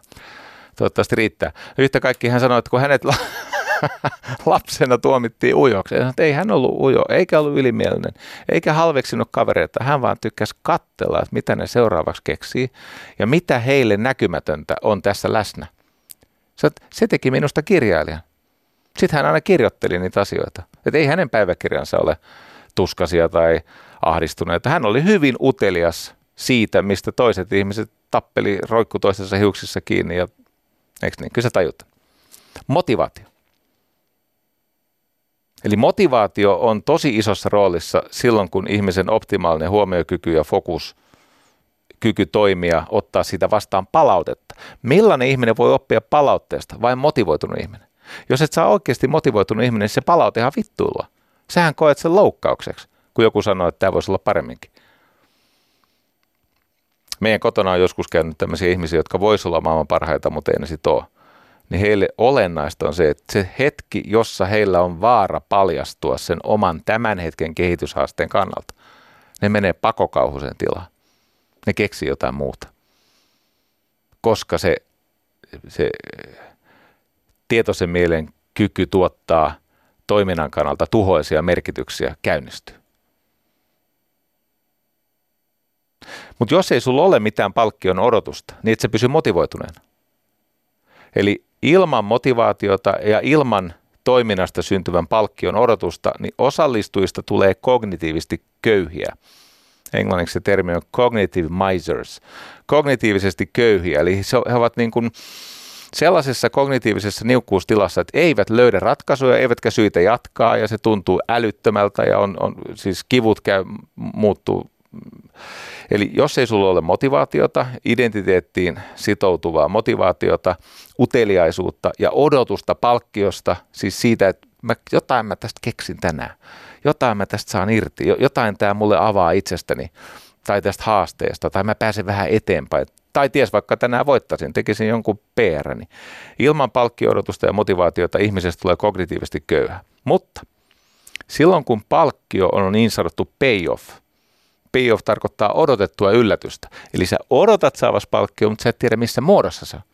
Se odotettu yllätys on joskus se, että se harjoitus ei mene niin kuin sä toivoisit, mutta sieltä tulee informaatiota. Sieltä tulee joku ratkaiseva oivallus siitä, että tämän takia se ei toimi. Tai se odotettu yllätys voi olla esimerkiksi se, että sä et pääse niin paljon eteenpäin kuin sä toivoit, mutta sä tajut, että tässä tilanteessa jokainen siis milli eteenpäin on menestystä. Et itse asiassa aika paljon. Ja joskus se odotettu yllätys on se, että sä pääset vaparilla eteenpäin ihan hirveästi. Sitten sä tajut, että ei se aina ole tällaista. Et nyt tuli tämmöinen niin koko suora matka, hirveä vapaa. No, noppa kävi hyvin. Ja idis on se, että kun tämä motivaatio ja se palkkio on tämmöinen payoff-luonteinen, eli odotettu yllätys, niin ihmisestä tuleekin kognitiivinen investori. Nyt tämä ero, kognitiivinen köyhä tekemisen suhteen, ja sitten on cognitive englanniksi siis cognitive miser ja cognitive investor. Mitä se tarkoittaa? Se tarkoittaa, että näillä on tämmöinen korkoa korolle efekti, koska ne on siellä alitajunnan puolella. Ne on siellä ihmisen syväoppimisen puolella. Mutta jotta sä pääset siihen korkoa korolle, sun pitää laskea kynnystä, että sä tekisit tarpeeksi. Sun pitää laskea tekemisen kynnystä, että sä pystyisit vielä ottaa sen palautteen vastaan. Haluan kiittää tätä aerealistia, siis ilmassa roikkuvaa realistia ja vapaasukeltaja Salla Hakanpäätä. Nimittäin hän siinä meidän keskustelun lopussa, hän paljasti itsestä jotain hyvin olennaista. Hän paljasti monta ratkaisevan kiinnostavaa ja sielukkaalle ihmiselle tunnusomasta piirrettä, mutta tämä kävi niin, että hän sanoi, että niin, että jos sinua joskus kiinnostaa tämä vapaasukeltaminen, Mä siis pystyn pidättämään hengitystä ilman mitään eh, etukäteisiä huohutusharjoituksia 45 sekuntia ilman, että alkaa pallea supistella ja sitten ehkä 75 sekuntia loppujen lopuksi. Eli ei ihan hirveästi. Katoin muuten Interwebistä. Siellä on semmoinen Stig Severson, joka on siis lääkäri, mutta se näyttää tämmöiseltä piirroshahmolta. Se ei ole ihan tavallisemman näköinen pidettiin hengitystä altaassa 22 minuuttia.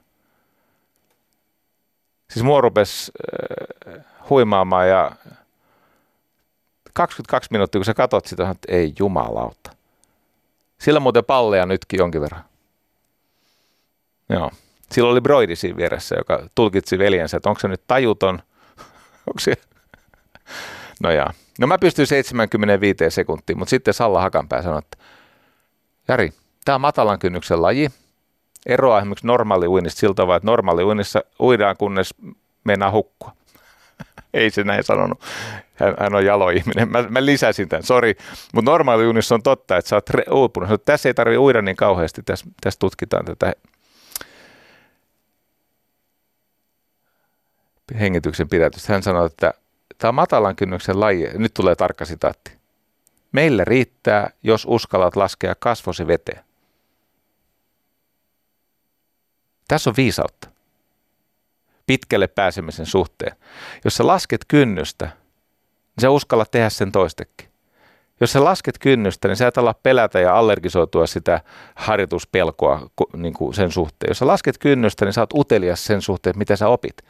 Mutta kovassa stressissä ei me mitään opi. Kun sulla on karmea kauhu päällä e, ja se tietoinen mieli koko ajan ylitulkitsee ja arvottaa asioita, niin jumalauta, se oli vika kerta, kun mä siis käyn leppävarassa. Mä käyn sellossakaan enää, koska siellä sellon vieressä on se Salla Hakanpään leppävara uima jossa se piti mua liian kauan veden alla. Ei, vaan se on riittää, jos uskallat laskea kasvosi veteen.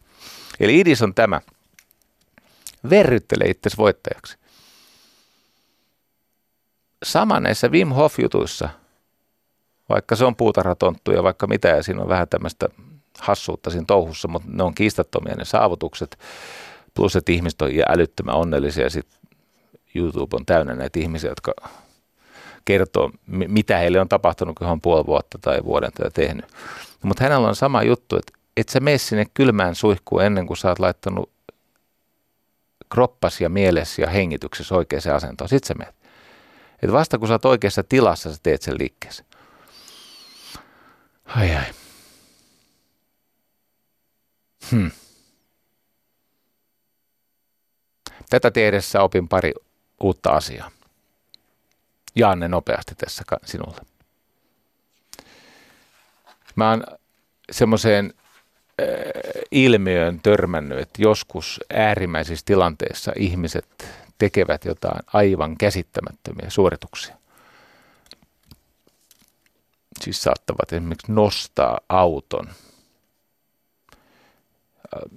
ilmaan, jotta auton alle jäänyt esimerkiksi isoisä pääsisi ryömimään sieltä varmasta tukehtumiskuolemasta ihmisten ilmoille ja nauttimaan vanhuudesta. Sillä termillä on tämmöinen hassu nimi kuin hysterical strength, hysteerinen voima. Musta vähän epäkorrekti, mutta menkö nyt. Hysterical strength, en ole semmoista ennen kuullut. Mutta se on tämä urbaani legenda, jossa äiti nostaa auton päästääkseen auton alle jääneen lapsen pinteestä. Ja se on todellinen ilmiö. Esimerkiksi 2012 semmoinen 22-vuotias äh, nainen Virginiasta, nimi on Loren Cornacci, Kornaki, Loren Cornacci. Se nosti tämmöisen 500-sarjan Bemarin, siis Bemari 525 isänsä päältä.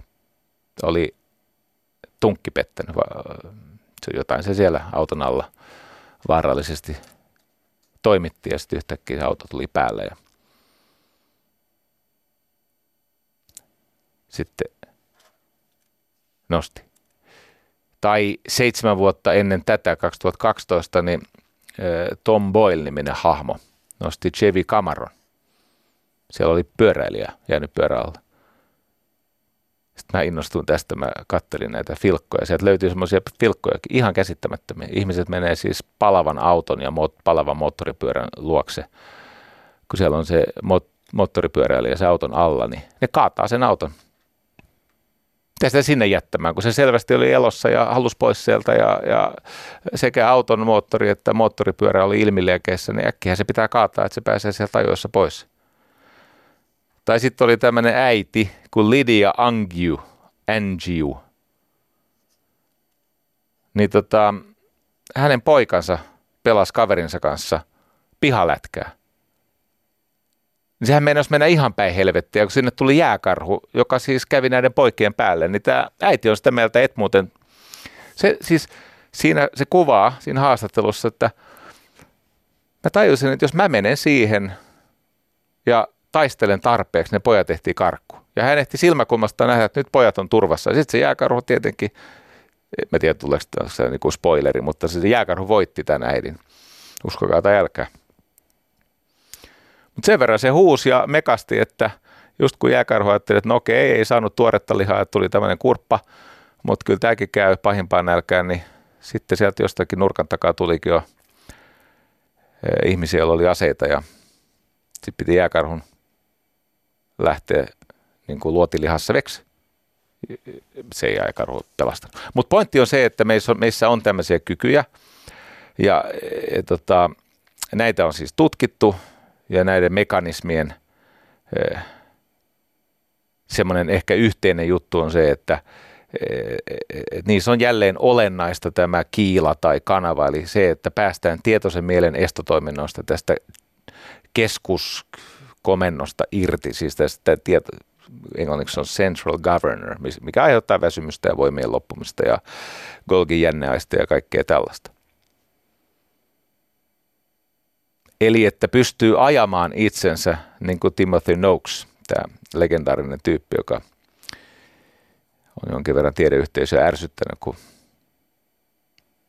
oppi uusia asioita kesken uransa. Voitko kuvitella? Vaihtoi siis kantaansa.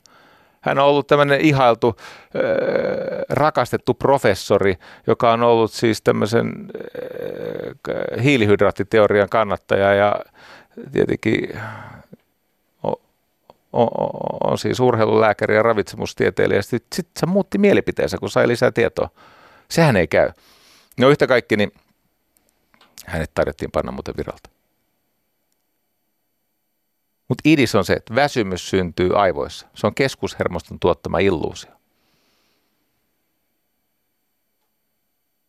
Ja jos sä pystyt ohittamaan tämän tulkitsevan, arvottavan keskushermoston, niin sieltä löytyy vielä voimavaroja. Tässä tekstissä minkä Johanna Kukka mulle toimitti, niin tämä kirjailija sanoi anekdoottina, että niin, että kun hän oli nuori ja hän harrasti näitä kamppailulajeja ja he, heillä oli semmoinen zen-mestari,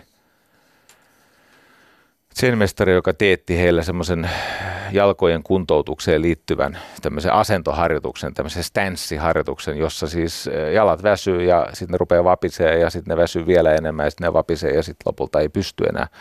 Ja sitten kun nämä oppilaat tulivat rajoilleen, että eivät enää pystyneet olemaan siinä niin kuin poltteessa, siinä maitohapossa.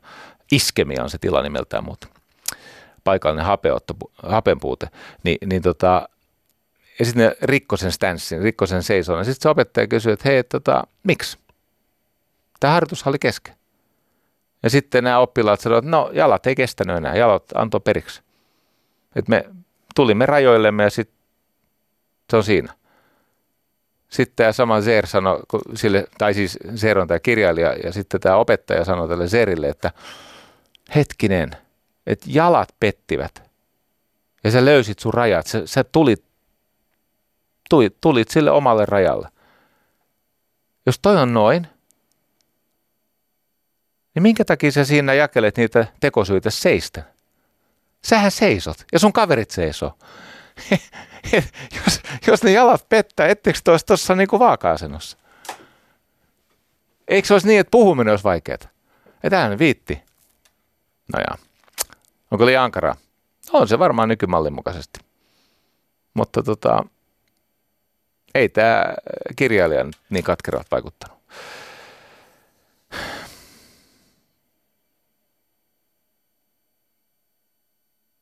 Kaksi anekdoottia toinen populaarikulttuurimaailmasta ja toinen tota, sarjassa menee, että on käsittämättömiä juttuja tapahtunut. Ihminen on aika kekseliäs. Hei, äh, nyt kun tulee tämä Game of Thrones, ja siinä on tämä The Mountain, siis tämä Gregor Klegane, siis tämä järkyttävän kokoinen, siis tämä islantilainen Halfter Björnsson, tämä niin Islannissa on sellainen legenda, että joku Orm, mikä se on onkaan, mutta Orm on etunimi. Islannissa on siis tämmöinen, kun ne uskoo Odinin ja Thorin ja Lokiin ja, ja, ja kaikkiin näihin muihin, niin siellä on kuulemma ollut tämmöinen soturi, että se on pystynyt kantamaan yli 700 kilon tukkia kolme porrasta ylöspäin. No tietenkään minkäänlaista tietoa ei ole siitä, että onko tämä koskaan tapahtunut paitsi että tämä äh, Game of Thronesin The Mountain, tämä Gregor, tai siis no, kaverin nimi on Halter Björnsson, siis tämä Gregor Klegane hahmo, sen sijaan, että olisi kantanut sitä yli 700 kilon tukkia niskassa kolme porrasta, niin nousi viisi. Siitä vaan. Ihminen pystyy kaikkeen. Se on nimeltä taas, mutta pelastettiin. Se on Urm Storolson. No niin. Kärmekaveri, Urm Storolson, joka on tämä legenda. No niin, ja viimeinen. Sitten saa riittää tältä erää. Silloin kun tilanne on tosi tiukka, niin sieltä meidän alitajunnasta löytyy paitsi kestävyyttä ja kykyä tehdä sietämättömästä olosuhteesta jopa yllättäen jossakin määrin niin kuin tuntemuksiltaan neutraali tai jopa, jopa euforinen joskus, kun ihmiset saavuttavat äärimmäisen flow ne kokee tämmöistä irtautumista fyysistä rajoista, mutta silloin vielä yksi asia, silloin vielä yksi vaikutus. Se niukkuus siellä alitajunnassa tekee ihmisestä neuvokkaa. Kerron yhden esimerkin. Tämmöinen kaveri kuin Peter Freuchen. Hänelle siis kävi sillä tavalla, että hän joutui, joutui siis varmaan kuolemaan, lumivyöry ja, ja, ja myrsky ja ties vaikka mitä. Hän joutui tämmöiseen pinteeseen, jossa hän oli niin kuin ruumisarkun kokoisessa jäähaudassa.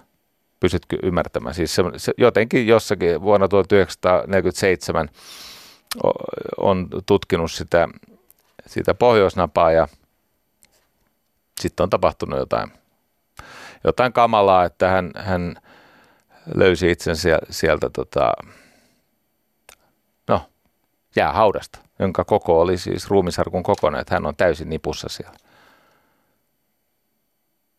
Mutta sitten hän tajusi, että hän ei ole vielä kuollut. Ja hän yritti sieltä kynsiä itseään jotenkin ulos, mutta ei siitä tullut mitään. Että hän tajusi, että tämä ei niin kuin tällä onnistu. Että hän taitaa jäädä tänne. miettii, että mitä mä teen. En mä oikeastaan haluaisi tänne jäädä. Kolumbian yliopistossa on sellainen hahmo kuin Patricia Stokes, joka tutkii näitä, miten äärimmäisessä niukkuudessa, kuinka rajoitteet saa aivot aika ennakkoluulottomaan asentoon. Hän oli aikansa ollut siellä, tämä Peter Freuchen, ja tajuu, että no, jos ei täältä pääse pois, niin tänne jää. Ja sitten mut löydetään täältä. Jos löydetään, tuskin löydetään. Sitten mietin, mitä hän voi tehdä. Sitten se muisti semmoisen jonkun ikivanhan öö, näyn, mitä ne intianit tai inuitit tai mit, mitä ne onkaan eskimot siellä on keksinyt, niin hän tajusi, että hän tekee kakkataltan. Siis hänellä sattuu olemaan vielä sopivasti kakkahätä. Hän että ei hätiä mitä, hän tekee kakkataltan. Eli idea on se, että hän jotenkin onnistui siellä ulostamaan ja sitten hän onnistui laittamaan sen pökäleensä johonkin semmoiseen kolkkaan sitä hyvin pientä jäähautaansa, minkä vankina hän oli. Että se jääty. Sitten hän ajatteli, että nyt hän ei kuitenkaan pehmeällä kakkataltalla lähde yrittää, koska siinä se hänen ainoa mahdollisuus jäi. Hän ajatteli, että hän odottaa niin kauan, että se on varmasti siis läpijäätynyt kivikova. Pystytkö mukana? Ja nyt joku teistä voi ajatella, että no, melko vastenmielinen idea, että mä olisin jäänyt sinne. niin oisitkin. Mutta tämä halusi vaimonsa luokse. Ja tajusin, että jos hinta siitä, että hän saa vielä kerran suudella vaimoa, niin on kakkatautta, niin kyllähän tämä kestää. Siis kuvittele se, että se on, se on A keksinyt tämän, B se on onnistunut sen niin kuin tekemään ja muotoilemaan, ja sitten on ollut kärsivällisyyttä odottaa, että se on varmasti, että se ei ole pehmeä. Eihän siitä tule mitään, jos sulla on niin kuin velttokakkatautta. Sä tarvit kunnon kakkatalta. Niin se sieltä kaivautui kakkataltan avulla ihmisten ilmoilla ja pääsi pussaamaan. En tiedä sinusta, mutta minua tämä kohotti tämä tämänkertaisen lähetyksen loppu. Voi hyvin ystävä. Ensi viikkoon. Yle puheessa Jari Sarasvuo.